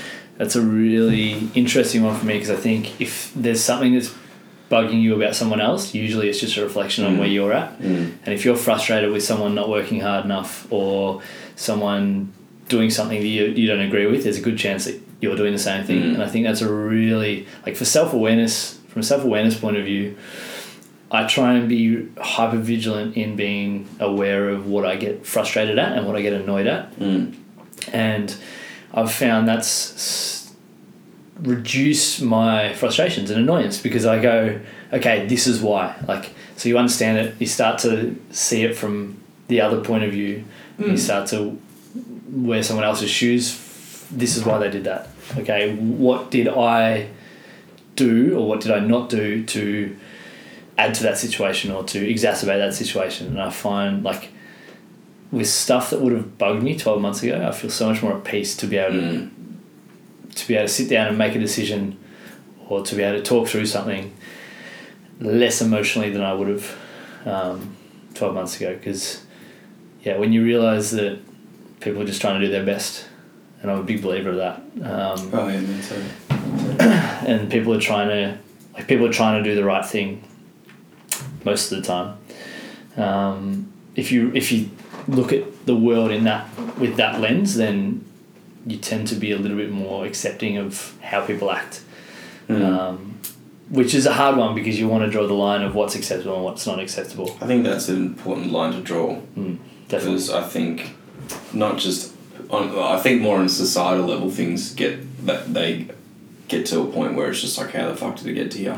Because people like it's just that giving that inch at a time, inch at a time till all of a sudden it's like, well, how the fuck are we here? Yeah. And I think people, I think people are giving concessions too much, Yep. and that comes down to that lack of accountability. Sorry. Yep. I Yeah, think, and we people- can't expect everyone to have the same uh, level of awareness or wokeness as no, no, not as, at all. as but at the same the time, like, sometimes you have to be, and it's not a fun conversation to have. But if it's someone you care de- dearly about, maybe you need to talk to them and just say, "Look, what the fuck are you doing? Yeah, Like, what are you doing with your life at the moment?" yeah, Because sometimes it's not a. They they're the ones lacking self awareness, and self awareness can be thrusted upon you by someone calling you out. Yep. You know. yep, Um, and obviously, you hope that they come from a point where they're trying to give you some sort of constructive frame for you to build upon, rather than them just being an asshole. When do you know it's the right time to have that conversation? Because I think it's really important to Well, they've got to be receptive to it. There's Yeah. just some people that So won't. you gotta know- There's, there's yeah. one person in my life who I know just doesn't do anything to benefit themselves. Yep. Um, and it's it's hard to see, and it's and it, fr- and honestly, it's frustrating for me. And I was actually thinking about this when you were saying this whole like we sort of give out to the world what we feel like we're not giving or whatever whatever we were saying. Yeah. Um, because I see myself working, you know, my normal job and then doing hours in front of a computer editing videos and trying to find clients and all this sort of stuff to build a life. But this person complains to me about how they're not finding a passion or a purpose, and I just don't see them doing that thing. Yep. So Yeah. so how do I how uh, is it, is it that or is it just me just because I don't I don't like that bullshit because I see people wasting time and stuff like that and just Yeah. I used to be that person. Not that I'm better than that now. I have days like that, but just like there has to be a point where you've got to go. Well, maybe I'm not working hard enough. Yeah. And sometimes you've got to be thrust into the situation where you have to be there and you have to work hard. There's not a choice. And then you realise like, oh, I actually do have the capability to do this. Yeah. So, and that's actually what's happened to me over the last like six weeks, where I've been, you know, getting clients and stuff like that, and then all of a sudden, actually two weeks ago, I bit off way too much more than I can chew. Yep. So to cancel all my social plans, but I got it done. Yeah. On the time I said I would get it done, then it showed me that oh wow, I actually can do this if I make it a priority. Yeah.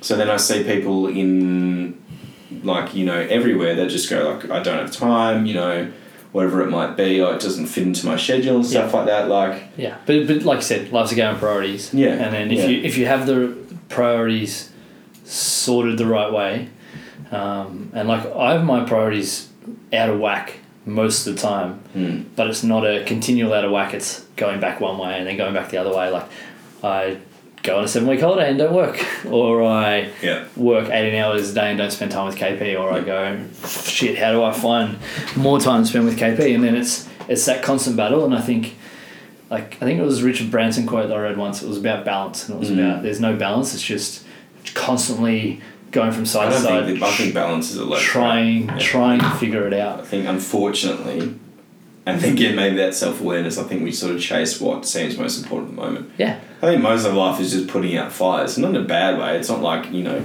that's a bad thing. But putting out fires is a negative connotation. So Yeah, I think does, you need, you need like- to change the, the language Yeah. about that, but then it changed like um, a couple of my like really close friends and mentors, like a couple of Confo guys like Sammy and Tommy.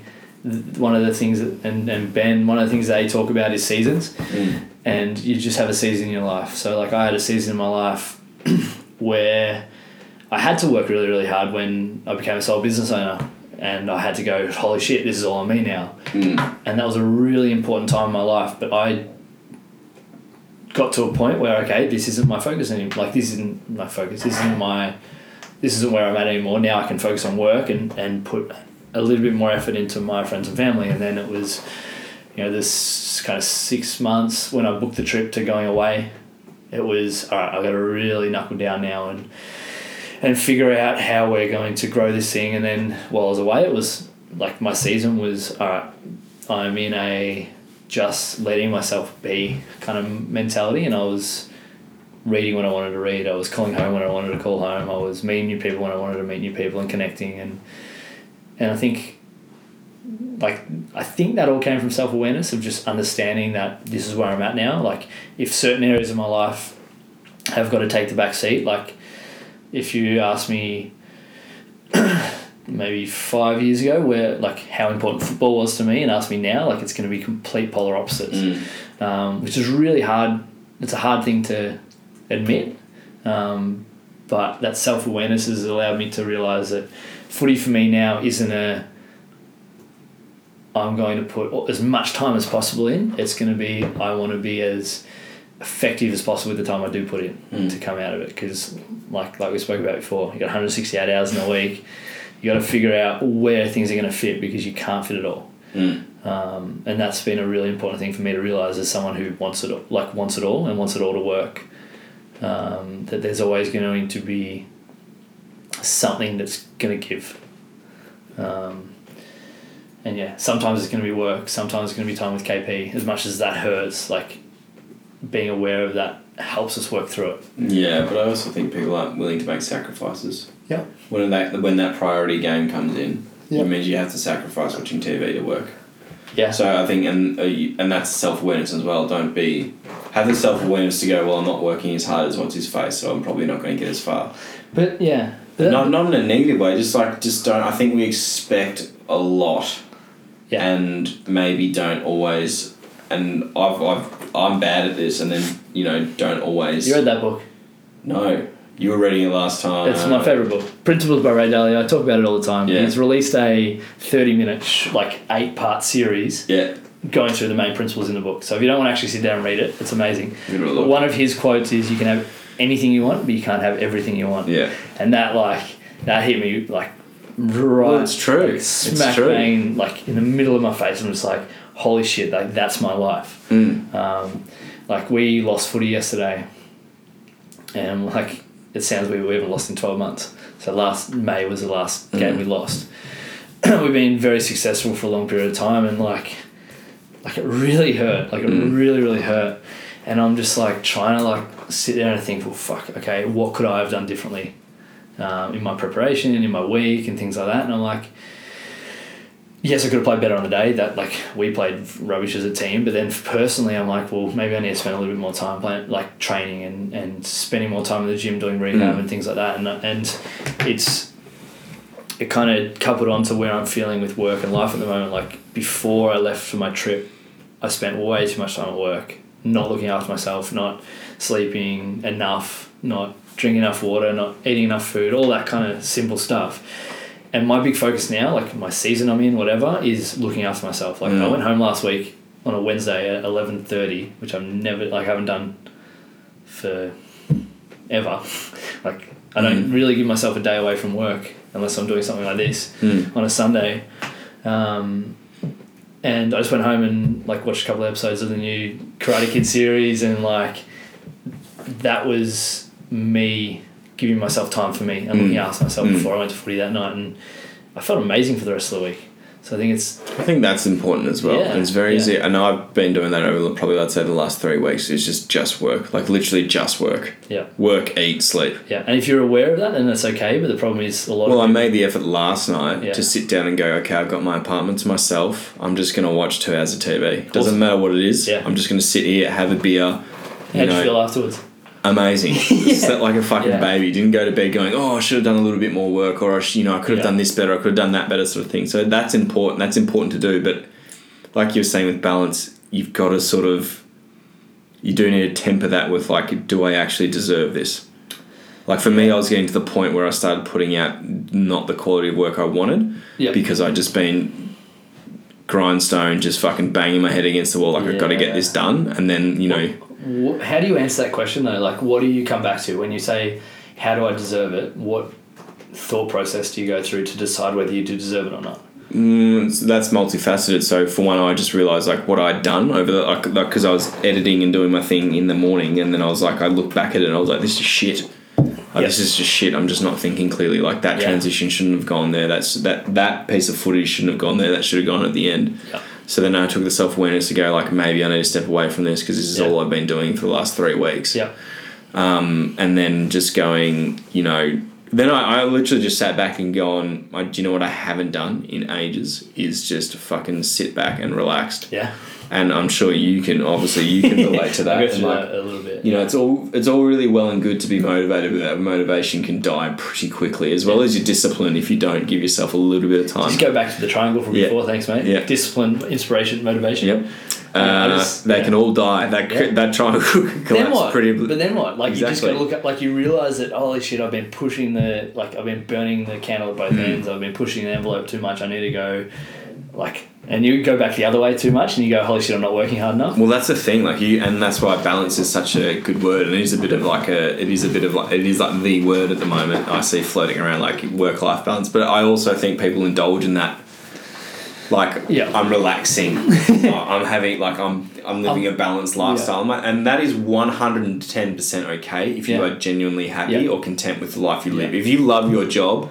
And you want to come home and be the best family man you can, or best husband, wife, Yeah. brother, roommate, whatever it might be, and Yeah. that's what your focus is, then all power to you. But don't come home and go like, oh, it's, I'm not where I want to be in life, and then watch TV and go, oh, it's just balance because I had a day at work. Yeah. Like it's it's you know, that's again that sort of stoicism that I love, like absolutely love, and that's why I love people.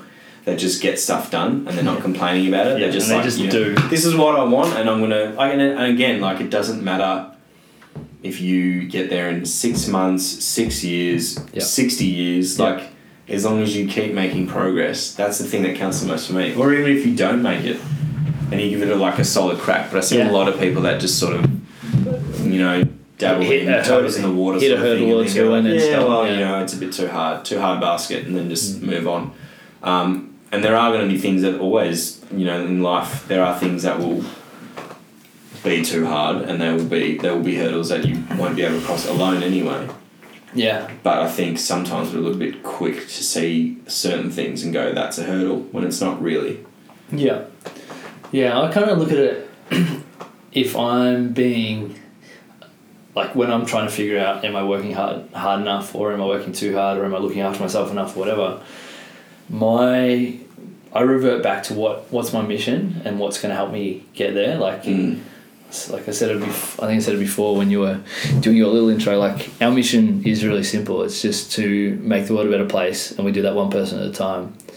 And it's like we want to create an environment where people can come and feel comfortable and get from where they are now to where they want to be. Mm. So if I'm if I'm seeing a lot of people that are working too hard, not looking after themselves, then I kind of reflect on, well, am I doing that? And am I working, not giving myself enough time to relax? Or am, am I like trying to sleep five hours a night and tell myself it's okay? And if I am, okay, I need to chill, chill out because like I can't help anyone if I'm like in a pile, like sleeping on the couch, like every minute of the day when I'm not working. So, but then there's certain times, like I'm sure, like right now, I'm in the I need to look after myself a little bit better stage, but I'm sure I'll kind of get sick of Hmm.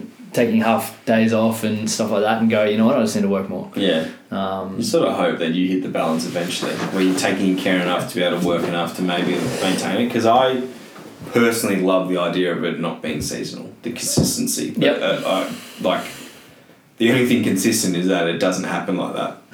There'll be like a month of just solid work, and Yeah, the next month will be a little like- bit quieter, and then the next month will just be like solid work, and then just like, or like I'll have a week where I'm just nailing it. Diet's perfect, been to the gym five times this week, it's great. You know, I've been doing yoga and I've been taking care of myself, meditation, I've been reading enough, and then like, but then I'll go like, well, you know, at the same time as there is, you know, we all get the same amount of hours in the day. It depends like how many things you're juggling. So if your sole concern is work, then obviously Yeah. you know that's you're gonna spend more time. that's a lot easier for you to juggle than like I want to have a successful business. I want to be, you know, I want to have a really good diet, which obviously involves cooking and cleaning and all that sort of stuff. I want to, you know, be really involved with my relationships. There is only so much you can put on that plate. yeah, But and that's I think that's why it tends to be seasonal because Yeah. it's sort of like it's like the spinning plates.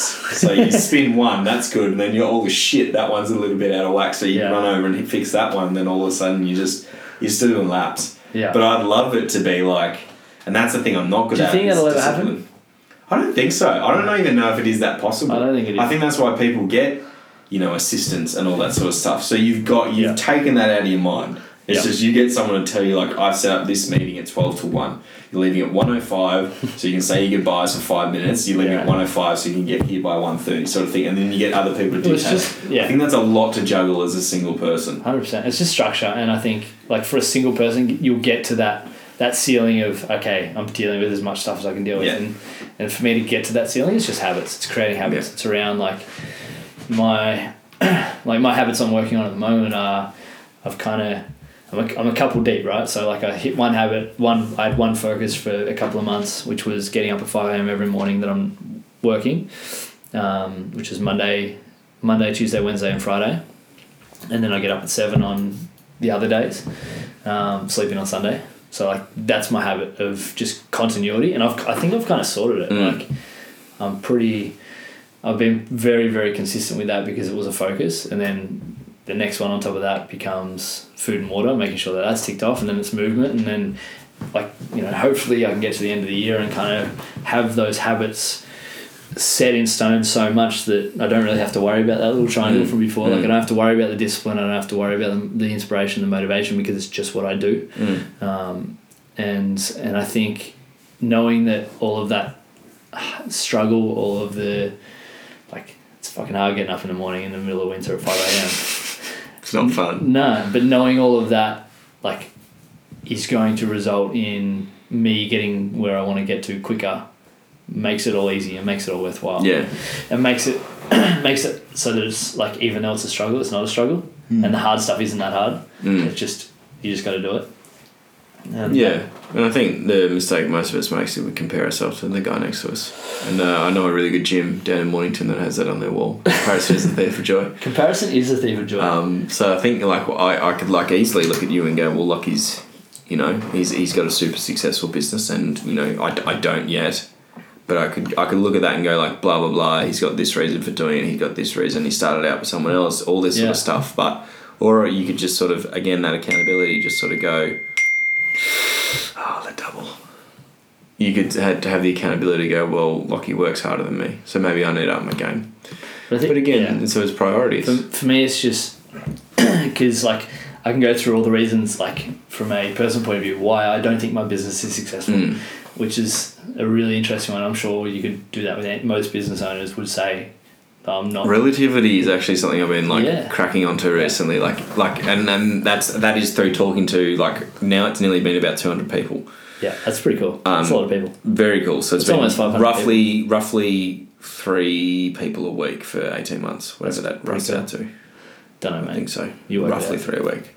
Um, but It's over 200 people. is it? Yeah. I don't think I'm quite at two hundred. Last I checked, Maybe a 2.5 a week or something. maybe. I said roughly. yeah. Um, but I think like that's the thing I've learned is that everybody's experiences are relative. Yeah. I've met people that go on through like absolutely horrid things. Like one of the guys I interviewed recently got told he, he, he was 27, so a year older than me, Yeah. dying from brain cancer. That's Inoperable brain cancer. Yeah. It's not super aggressive, but it's going to take his life eventually. Like it's like resting on the base of his spine and his spinal cord. Like it's Mate, just it's not going anywhere. yeah. Um, done the chemo, done all that, come back every time. Um, but what he said was it wasn't a matter of if I live for the next 20 years. Sorry, it wasn't a matter of. It was actually a weird way of putting it, but it made perfect sense. He said it's not a matter of if I live or die tomorrow, which is what a lot of us do worry about. What if I'm hit by a car? It actually gave him a long term perspective because he said he's been given maximum 15 years. He's like, well, what if I get that full 15 years? What am I going to do with it? That's pretty cool. So that's something like you don't think about. But then that then the thing like that relative experience, and I've talked to people that have like, and not diminishing these things. Like I'm saying, it's all relative.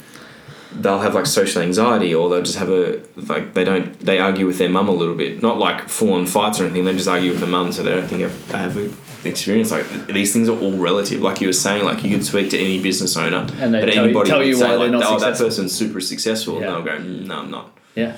You know, I need to do this better, this better, this better. Like it's so fun. Relativity is probably the biggest thing I've learned. It's so funny.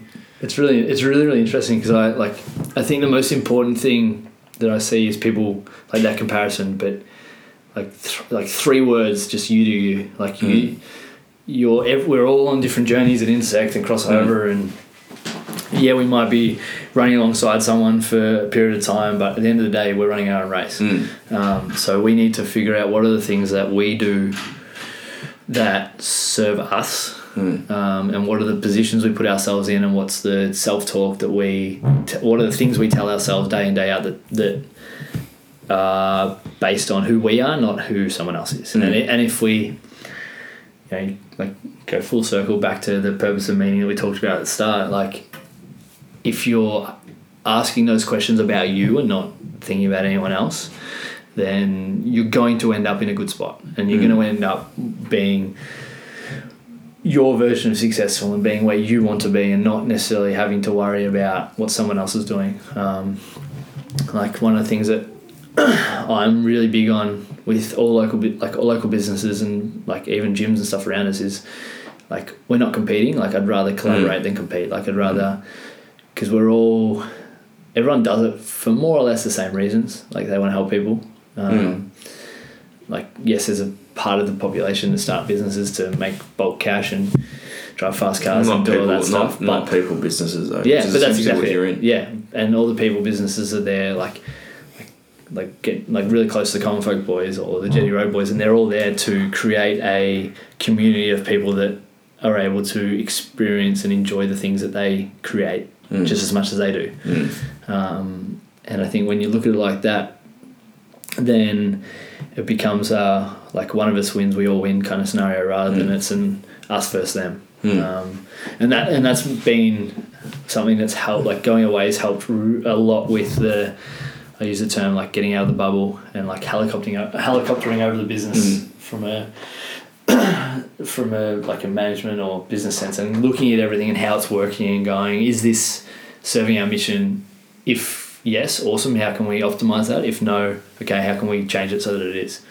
And that's like as simple as it is for, like for me everything will come like from now from now on because I guess got stuck in the in I guess the emotions of it for a long Mm. period of time. Everything now comes back to that. Mm. simple as that. Um, are we serving our purpose or not Mm. and that's it and that, that's taken a long time to get to that point I think it always does. Yeah. Like I, you, you don't you meet so few people that go, I've got my purpose sorted. yeah and it doesn't matter where they are. And like again, like you said earlier, like it can change, it can shift all the time. So what your purpose is now might not be it tomorrow. Like with me with my project, my Yeah. purpose was spreading you know awareness and that sort of stuff about happiness. But it's changed, right? It's just sharing human experiences. Yeah.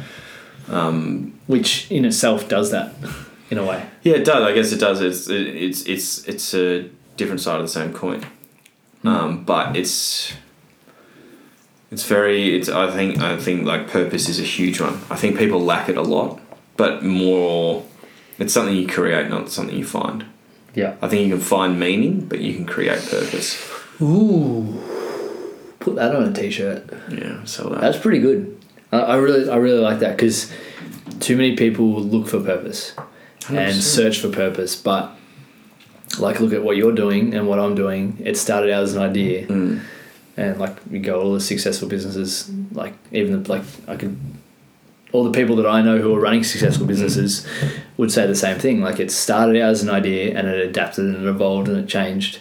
And Oh, even, gotcha. even though we're like we look back at why we started, it's pretty similar, but it's different. It's not the same, No. um, and it's changed from what it was twelve months ago to what it is now. Yeah. Maybe not changed. It's evolved. It's a, it's evolved. You know, like Trying to think of a good way to put it. It's like, like a metaphor. I'd say it's like, oh, this is gonna sound really gay. It's Not- like a pond. not there's anything okay? wrong with there's that. A, there's like it's like a pond, okay? like And what it- kind of pond? I'm trying to think of a structure that stays essentially the same, but you can change the inside of it. Do you know what I Okay, mean? okay. Change the So perception of it. Okay, so it's an ecosystem. yeah. Hey KP, How are you, invisible person?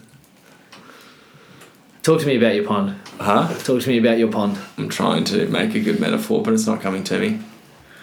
I want to know where you're going. I'll see if I can help. No, it's not going anywhere. It's got nothing. I was trying to be really deep and meaningful, but I got nothing. I'm about as deep as my pond, my non-existent pond. It's one of those shell, Yeah. shell, uh, It shell, is a kiddie shell pool. pools. Yeah, but I put like some, you know, I put some sand at the bottom, like everyone's having fun. um, no, I know what you mean because that general structure is there, and the overall goal hasn't changed, but the actual, I guess, the ins and out from the daily sort of perspective have changed so much. That's where the, the big difference Yeah. is, but there is Yeah. no big difference. Yeah, because every client we see, every group we take, every day where we have less people than we want, or every problem that a client has that they come to us with, allows us to modify what we do. So, mm. Allows us to find a better way of doing it, and it allows us to find a a more efficient way of whether it be communicating with clients or whether it be growing our like membership base or whether it be putting stuff on our social media it allows us to find a better way to create value and impact the people that we want to create Mm. value for and impact um, so I think one of the things that I find is really really important is to listen and I suck at listening on, on the best of times but it's something that I've identified KP's nodding it's something that I I set the goal at the start of the year to ask better questions, Mm. right? And and I've tweaked that goal a little bit. It's ask better questions, but but to make sure I stop and properly listen to the answers, and then figure out where we go from there. So I think if you can, like, we all have a story to tell, and we all have a our own experiences that help will can help the wider community figure out how to get to where you want to get to. Mm. So I think it's really important to doesn't matter who you are. It's really important to listen to the people around you as to Mm. what their experiences are and what their their wins are and what their losses are and and figure out how they actually like if it's someone you seem like you look at and go they're really successful. Okay, how did they get there? Mm. and they're probably going to tell you that it sucked a fair chunk of the time. And you look at someone who isn't where they want to get to, and it's like, okay, like, like why do you feel this way? And You Mm. can listen and and and figure out and help them figure out, and because Mm. like everyone thinks they everyone thinks they know the solutions to everyone else's problem, but I think the only way people. Do you think they're, try, they're just trying to say that because they don't know the solutions to their own problem? Yeah, hundred percent, hundred percent. But the only way to figure out those solutions is to to is to like yes, some people can are, uh, are able to go deep within themselves and figure it out. Mm. Um, but most people figure it out by just talking through it and Mm. just communicating and going, okay, this works, this doesn't work, whatever. One of my favorite quotes, and I've said it a thousand times on this podcast, but it's like your hindsight is my foresight. Mm. So, yes, we all have to make mistakes because that's what allows us to grow and adapt, but we can learn from other people's mistakes. And it's much easier, quicker, and a lot less painful than making your own mistakes. Mm. Over and and that's again. that's the thing about listening is you get you get to and that's the one thing that human beings in general have advantage over everybody else is we can learn from other people's experiences Yeah. which is so rare but we're not very good at it at the moment and the thing that I find is people are again going back to that one percent of the one percent is you look at your Jordan Petersons, your Gary V's, you know whoever it might be, and you go like, what's their experience? And then they'll give you because they are appealing to such a mass audience, they're going to give you a generalistic sort of idea because Yeah. it needs to appeal to as many people as possible. But Yeah. if you Lachlan Wallace as a new business owner wanted to go down and talk to someone, you would have been better off just marching into a gym in, you know, Rosebud Yeah. that's relatively successful, and you go, hey mate. Can you give me What's worked, pointers? yeah. And I would say ninety percent of people would just take the give you a good hour of their day. 100%. If you've catched them on when they've got that hour, Yeah. and just help you. Like most people are, like you said, trying to do their best. Most people are good people, and they're more than willing to give you a hand. Yeah. Especially in these sorts of fields where it's not a competition. It's not about oh I help more people than you. It's about making the most impact for the people that you have in front of you. Definitely. And you, if you genuinely care about your goal of helping people, you're considering that new business that's in the same sort of field an ally. Yeah, and I think that's that's a really simple like like from an access point of view. If you if you have if you know someone or if you see someone doing something you want to be doing, or if you see someone doing something that you think might be for you, go and talk to them because Mm. you know ninety nine percent of people are going to want to help. They're going to want to give you their time. They're going to want to try and impart some of their knowledge. Like um, I talked about him before. I talked about the book before and the animated series before. But Ray Dalio is one that, like at the start of the series, at the start of his book, he talks about it. But at the start of the animated series, it goes half an hour. It'll take half an hour of your time. It'll change your life. he talks about the fact that he's at the age now where he wants to start imparting knowledge onto other people. And I think if, like Gary Vee's a big one for it. Like he'll he'll spend heaps of time replying to messages and things like Mm. that. And and I think people who are who have figured it out, and I did the old uh, air quotes with my fingies. Mm. Um, people that have figured it out want to help other people figure it out. Figure it out, and you know, very You realise the struggle. yeah, yeah. Oh, it's almost like a parent sort of thing. You don't want to see your kids go through the crap that you had to go through. So you wanna And make- try your best to make things. Yeah, so every generation wants to make the next Yeah, generation yeah. better and better. yeah, and even better. that, even, and that's easier. even a business generational thing. So it's and like we were saying, like people are generally good. People want to help. Like we, Yeah. everybody, most people have an amazing community spirit. yeah, Like some people are unfortunate enough to have experiences that sort of drain that out of them, but most people want to help. yeah, You yeah. know, and no, that's but- probably one of the biggest strengths of Virtus is your community. I'd But- say it's probably your biggest strength. Well, it you've got it is. an amazing Like, knowledge base and everything, and that's an asset. But Yeah. you've got an amazing community behind you. Yeah, and we got Mm. some really cool people who will come to us when they're struggling with stuff, Mm. and if we can help, if we can't, like it doesn't matter whether they support them. Like I'll have former interns come to me and say, "How'd you do this? How'd you do this?" Mm. Like I have all the time in the world for people that want to ask those questions because I look like even now when I'm going through problems, I just like ask them, my mentors and the people I look up Mm. to and the people who have gone through it before, and I get really good answers.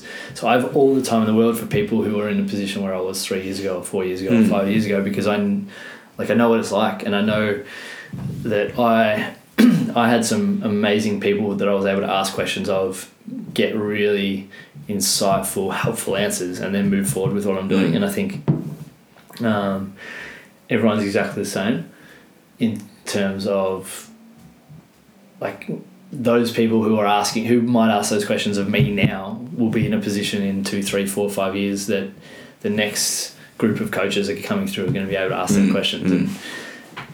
And, and then you you create an environment where where the best ideas win and you create an idea where people doing the right things win and you create an environment where people who are doing the right things for the right reasons end up hanging around for a long time because they're they're actually helping and they're actually Mm. making a difference Mm. they're actually improving the world around them Mm. which is why we're why we're all here I think Mm. And I think that's why it's it is such a common theme for coming again coming because obviously we're hanging pretty heavily on purpose and meaning in this podcast, but Mhm. like I'd say a good three quarters of the people that I know that have purpose and meaning in their life are helping others. Yeah. And I think that comes back to what we were saying before. That we're community based beings. Like it, that gives you such a sense of joy, security, you know, love, um, and that purpose and meaning. Like when you when you're helping someone else.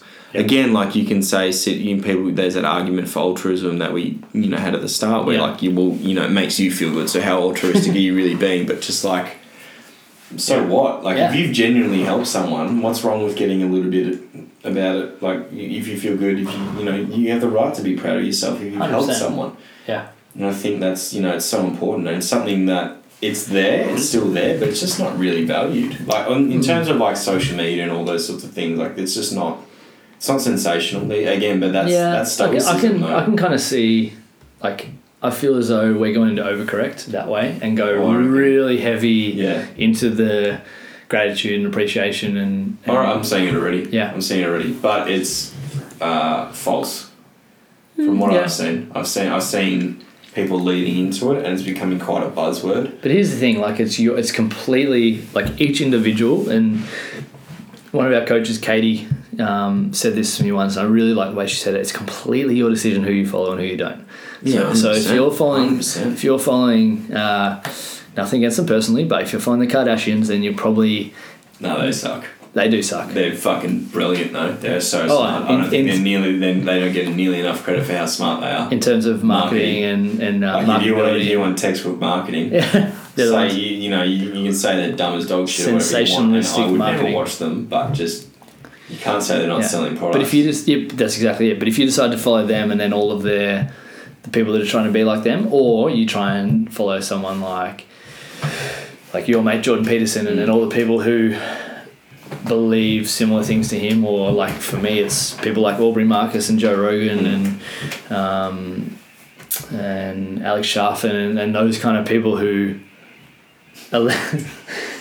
are- For, tho- for those at home, KP is sitting next to me, and she's Sitting like, she- next to you, she- she's about three inches away from you. she walked in about 10 minutes ago and has said nothing and then was just like creeping on the com- Just lurking. looking at the computer Just and lurking absolutely lurking. do you want to say hello to everyone at home Hey everyone. so when you're listening to this in the car next uh, in a couple of weeks you'll say hello to yourself that's cool Yeah. I was upstairs laying down with my head on the pillow using Reese's jacket as a blanket. Cute. Lights off. And then Reese's parents came up and I scared his dad. there you go he didn't know I was there. He was like, oh shit.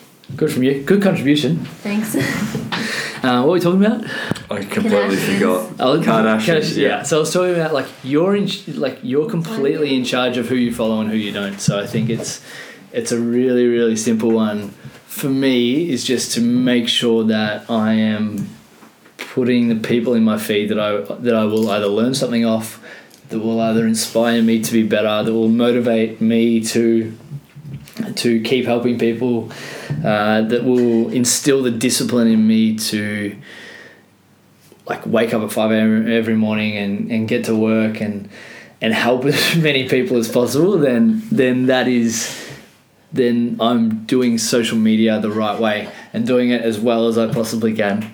Um, and I think if I and we do that most of the time, then we can stop looking at social media as like that elephant in the room and start to use it for positive means and start to actually utilize the benefits of it rather than bitching about the negatives of it. Because I think a lot of people have their negative views or have their ways of looking at social media that are less than uh, less than beneficial to society but as far as I'm concerned it, it ain't going anywhere.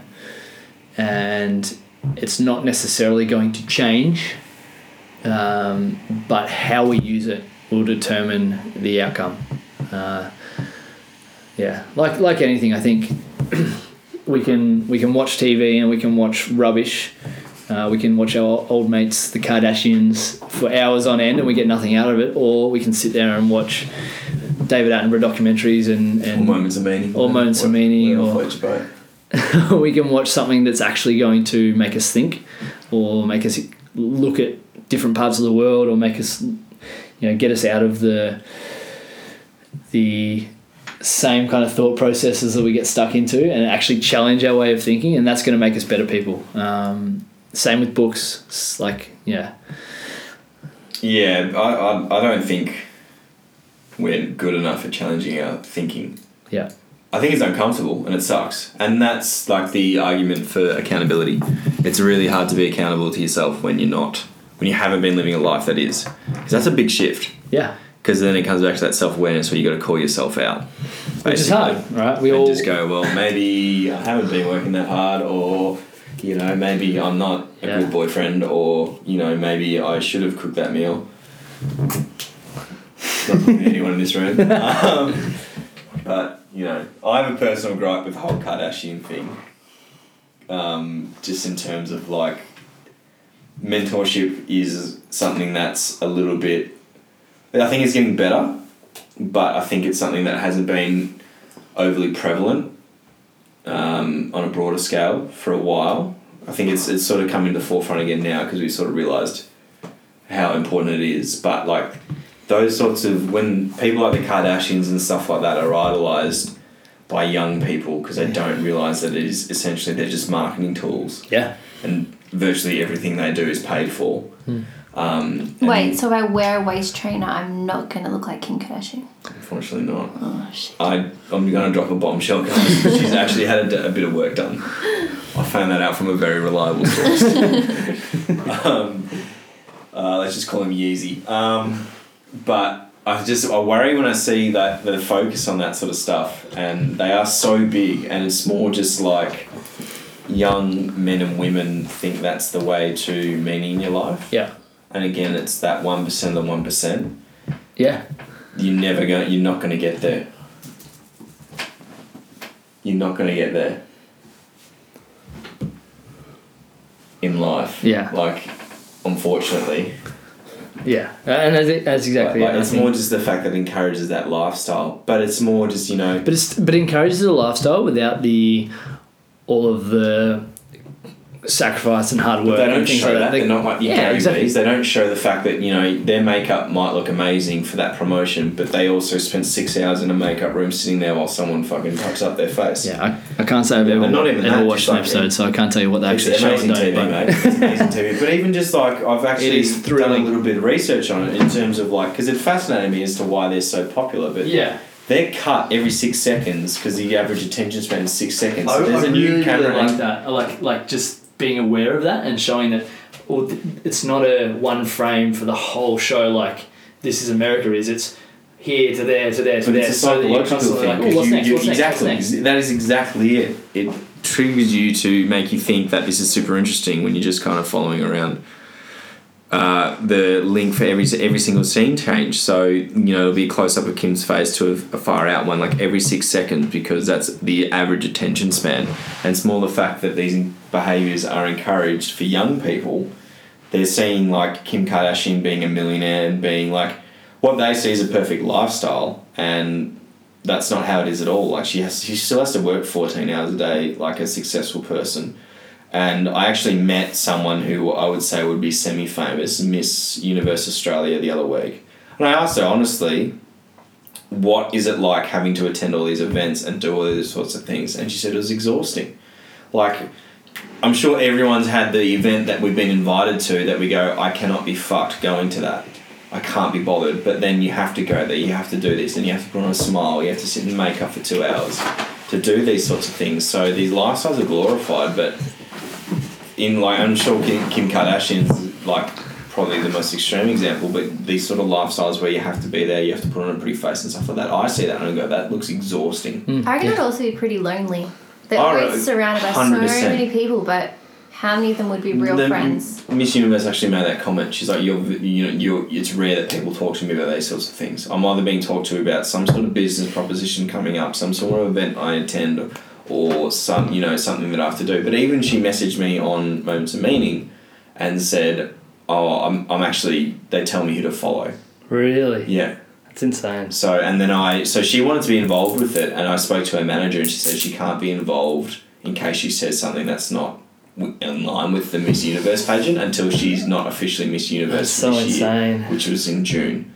Yeah. And then she's got two months while the pageant's running, while she's technically not Miss Universe. She's not under all the sponsorship contracts, but Yeah. you don't see that, obviously. No. So just like So imagine that sort of lifestyle. That's what you basically you, your It's your a, whole life. It's a curated dictated- lifestyle, right? Yeah, it's Like- dictated by everybody else, and like you know what looks best for the public image. Yeah, and that's why I love like I love things like Aubrey Marcus's podcast and Joe Rogan's podcast and Jocko Willink's podcast Mm. and Tim Ferriss even like they're it's their me it's their medium to Well, that's a power to podcast, yeah to converse with the world. So they're able to say exactly what they believe. They're able to say exactly what they think without the feeling that they're going to be censored and, and things like that. And I think that's that's why I've like fell in love with podcasts is because Yeah. it's honest and it's open and it's like there's no like there's no hidden Well- hidden doors or on, on the on the like the video side of that vlogs. Like you'd be why would you watch someone just live their life? Yeah. But what it is know, I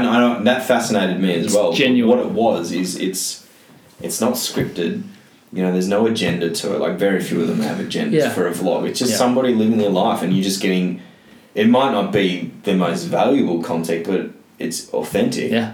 And, it's And then I think and it's people are crying out genuine and the ones that aren't edited edited to the nth degree are Yeah. the ones that are really yeah. beneficial. And I like I love watching those videos it's just someone talking about the shit they're going through or their Yeah. day or, or whatever um, and it, like that's one of the one of the reasons one because I'm lazy but it's one of the reasons why I don't edit this podcast because I just Mm. want it to be one bulk of a conversation and if and if we say something that we don't necessarily didn't necessarily want to or whatever it doesn't matter like it'll all come out in the wash at the end of the day like we'll all be able to yeah like Yeah. eventually get the things that we try and get across across. Um, and I think that's the really wonderful thing about what you're doing with Moments of Meaning is you just listen to people and you get to hear their story and he, he- hear their views and why they do what they do and, and the things that they struggle with. Um, and I, like I think struggle's a big thing. Like having that struggle uh, shown on whatever you're doing. Um, it's uh, you cut out all the like like you know you go on most social media accounts and it cuts out all the shit. Mm. Um, like all the puppy puppy accounts. I can't remember who said it. Someone's like, you never see the dog shitting on the bed. and like it's a really simple one. And, I like that a lot or you never like see it. Yeah, and and like it's it's true, but I want to start seeing some of those accounts are a little bit more genuine, a little bit more real. Um, where, I, you- th- where I think they'll come to the forefront, and no one's just saying that because I'm in that sphere. I think from what I can see, there's a there's a massive push, and maybe it is like you're saying towards that gratitude and sort of, you know, that appreciation sort of thing. I think people are realizing that these sorts of lifestyles, maybe it's to like Facebook getting in so much shit for what they're doing and all these sorts of things. Yeah. People just aren't realizing these are like healthy for in a broad term. But like people Yeah. crying out for authenticity. That's why podcasts are such a huge medium now yeah. you know, and that's why vlogs are the biggest sphere in YouTube and have been for years, sort of thing. People just want authenticity. They just want to, you know, see real humans' experiences, and that comes back to that community and stuff like that. Yeah. Like you can know so much about a person if you watch their if they've got a daily vlog. You know, they can edit Yeah. a lot of it, but you're watching 10, 15 minutes of their, you know, their life that they show you every single day. You've got a general sort of vibe, and like you said, these things come out in the wash. So if they're an asshole pretending to be a nice guy, eventually You'll tend to there's going to be those yeah. red flags popping up, you know, every Yeah. couple of days, and all of a sudden you're going to get a vibe to it. But there is that authenticity sort of thing to it, and, And, you, and you get to know someone through that. Like yeah, I've had some weird conversations with people. Like I'll introduce myself and they were like, "Oh no, I listen to your podcast," and it's just like, "What stuff do you know about?" me?" like, what have I'm I? not s- sure if that's a good. Yeah, thing. what have, what have I said?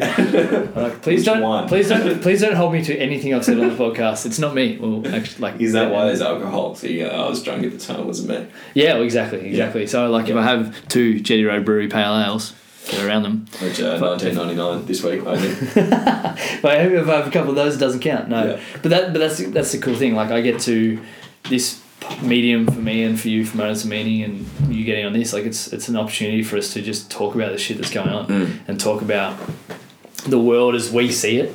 Um, and like, I'm sure if we listen back to the first one we did, like 49, 50 weeks ago, or whatever it was, I was very early, wasn't I? I think I was Mate, you, six. yeah, you were in the top in the first ten. Yeah. Um, if we were to look back on that, like I would be disappointed if we both didn't disagree with half the shit we said.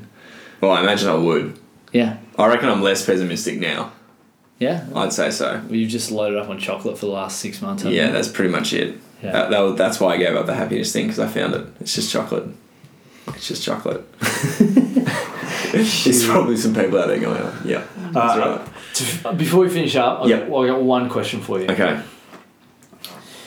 What does the nu- next six months and beyond look like for you and for Moments of Meaning? Uh, moments of meaning. I want to ramp it up to five interviews a week, which will be a lot of work, but I'm excited for that. Yeah. And for me personally, I want to establish a business and have at least two employees within six, Hey. six to 12 months is that goal. That was already established before you asked me that. Yeah, nice. Two employees. But moments of meaning is my main focus and always will be Yeah, um, because it comes back to that meaning and purpose. always is a long time. Yeah, but I just I don't know because it evolves with me. I feel Yeah. like it's adaptable, Yeah, and good. whether or not people like it, it's going to be part of my life. Yeah, Whether or not there's people following it at that point is irrelevant to me, perfect. and that is a selfish thing. That is because it brings No, me nothing wrong with selfish. So Selfish is good because we can serve ourselves while serving others, and we're winning. that's it. We've clocked the game of life. I think if we if we can sort that out. Hundred percent. Good. How can people find you? Give, like, give yourself a plug. You've got. Oh God. You're as long as Um, you need to talk to the eight people that are listening. Okay. Uh, for the four people that are my family, thanks for tuning in. Happy Mother's Day, Mum. um, she actually will listen to this. Happy Mother's Day, Mum. Um, moments of meaning. Main focus is YouTube. That's where you can find everything else. Everything first. Just type in moments of meaning. I'm pretty sure I'm the top search because there's only one other channel, I hope so. and they uh, they posted first time three years ago, I think, and that was the last time. So Good. I think you'll find me. Um, Instagram is just moments full stop of full stop meaning, and Facebook is just moments of meaning. Perfect. Cool. Anything else? Thank you for having me. It's been an absolute pleasure, mate. Good from you.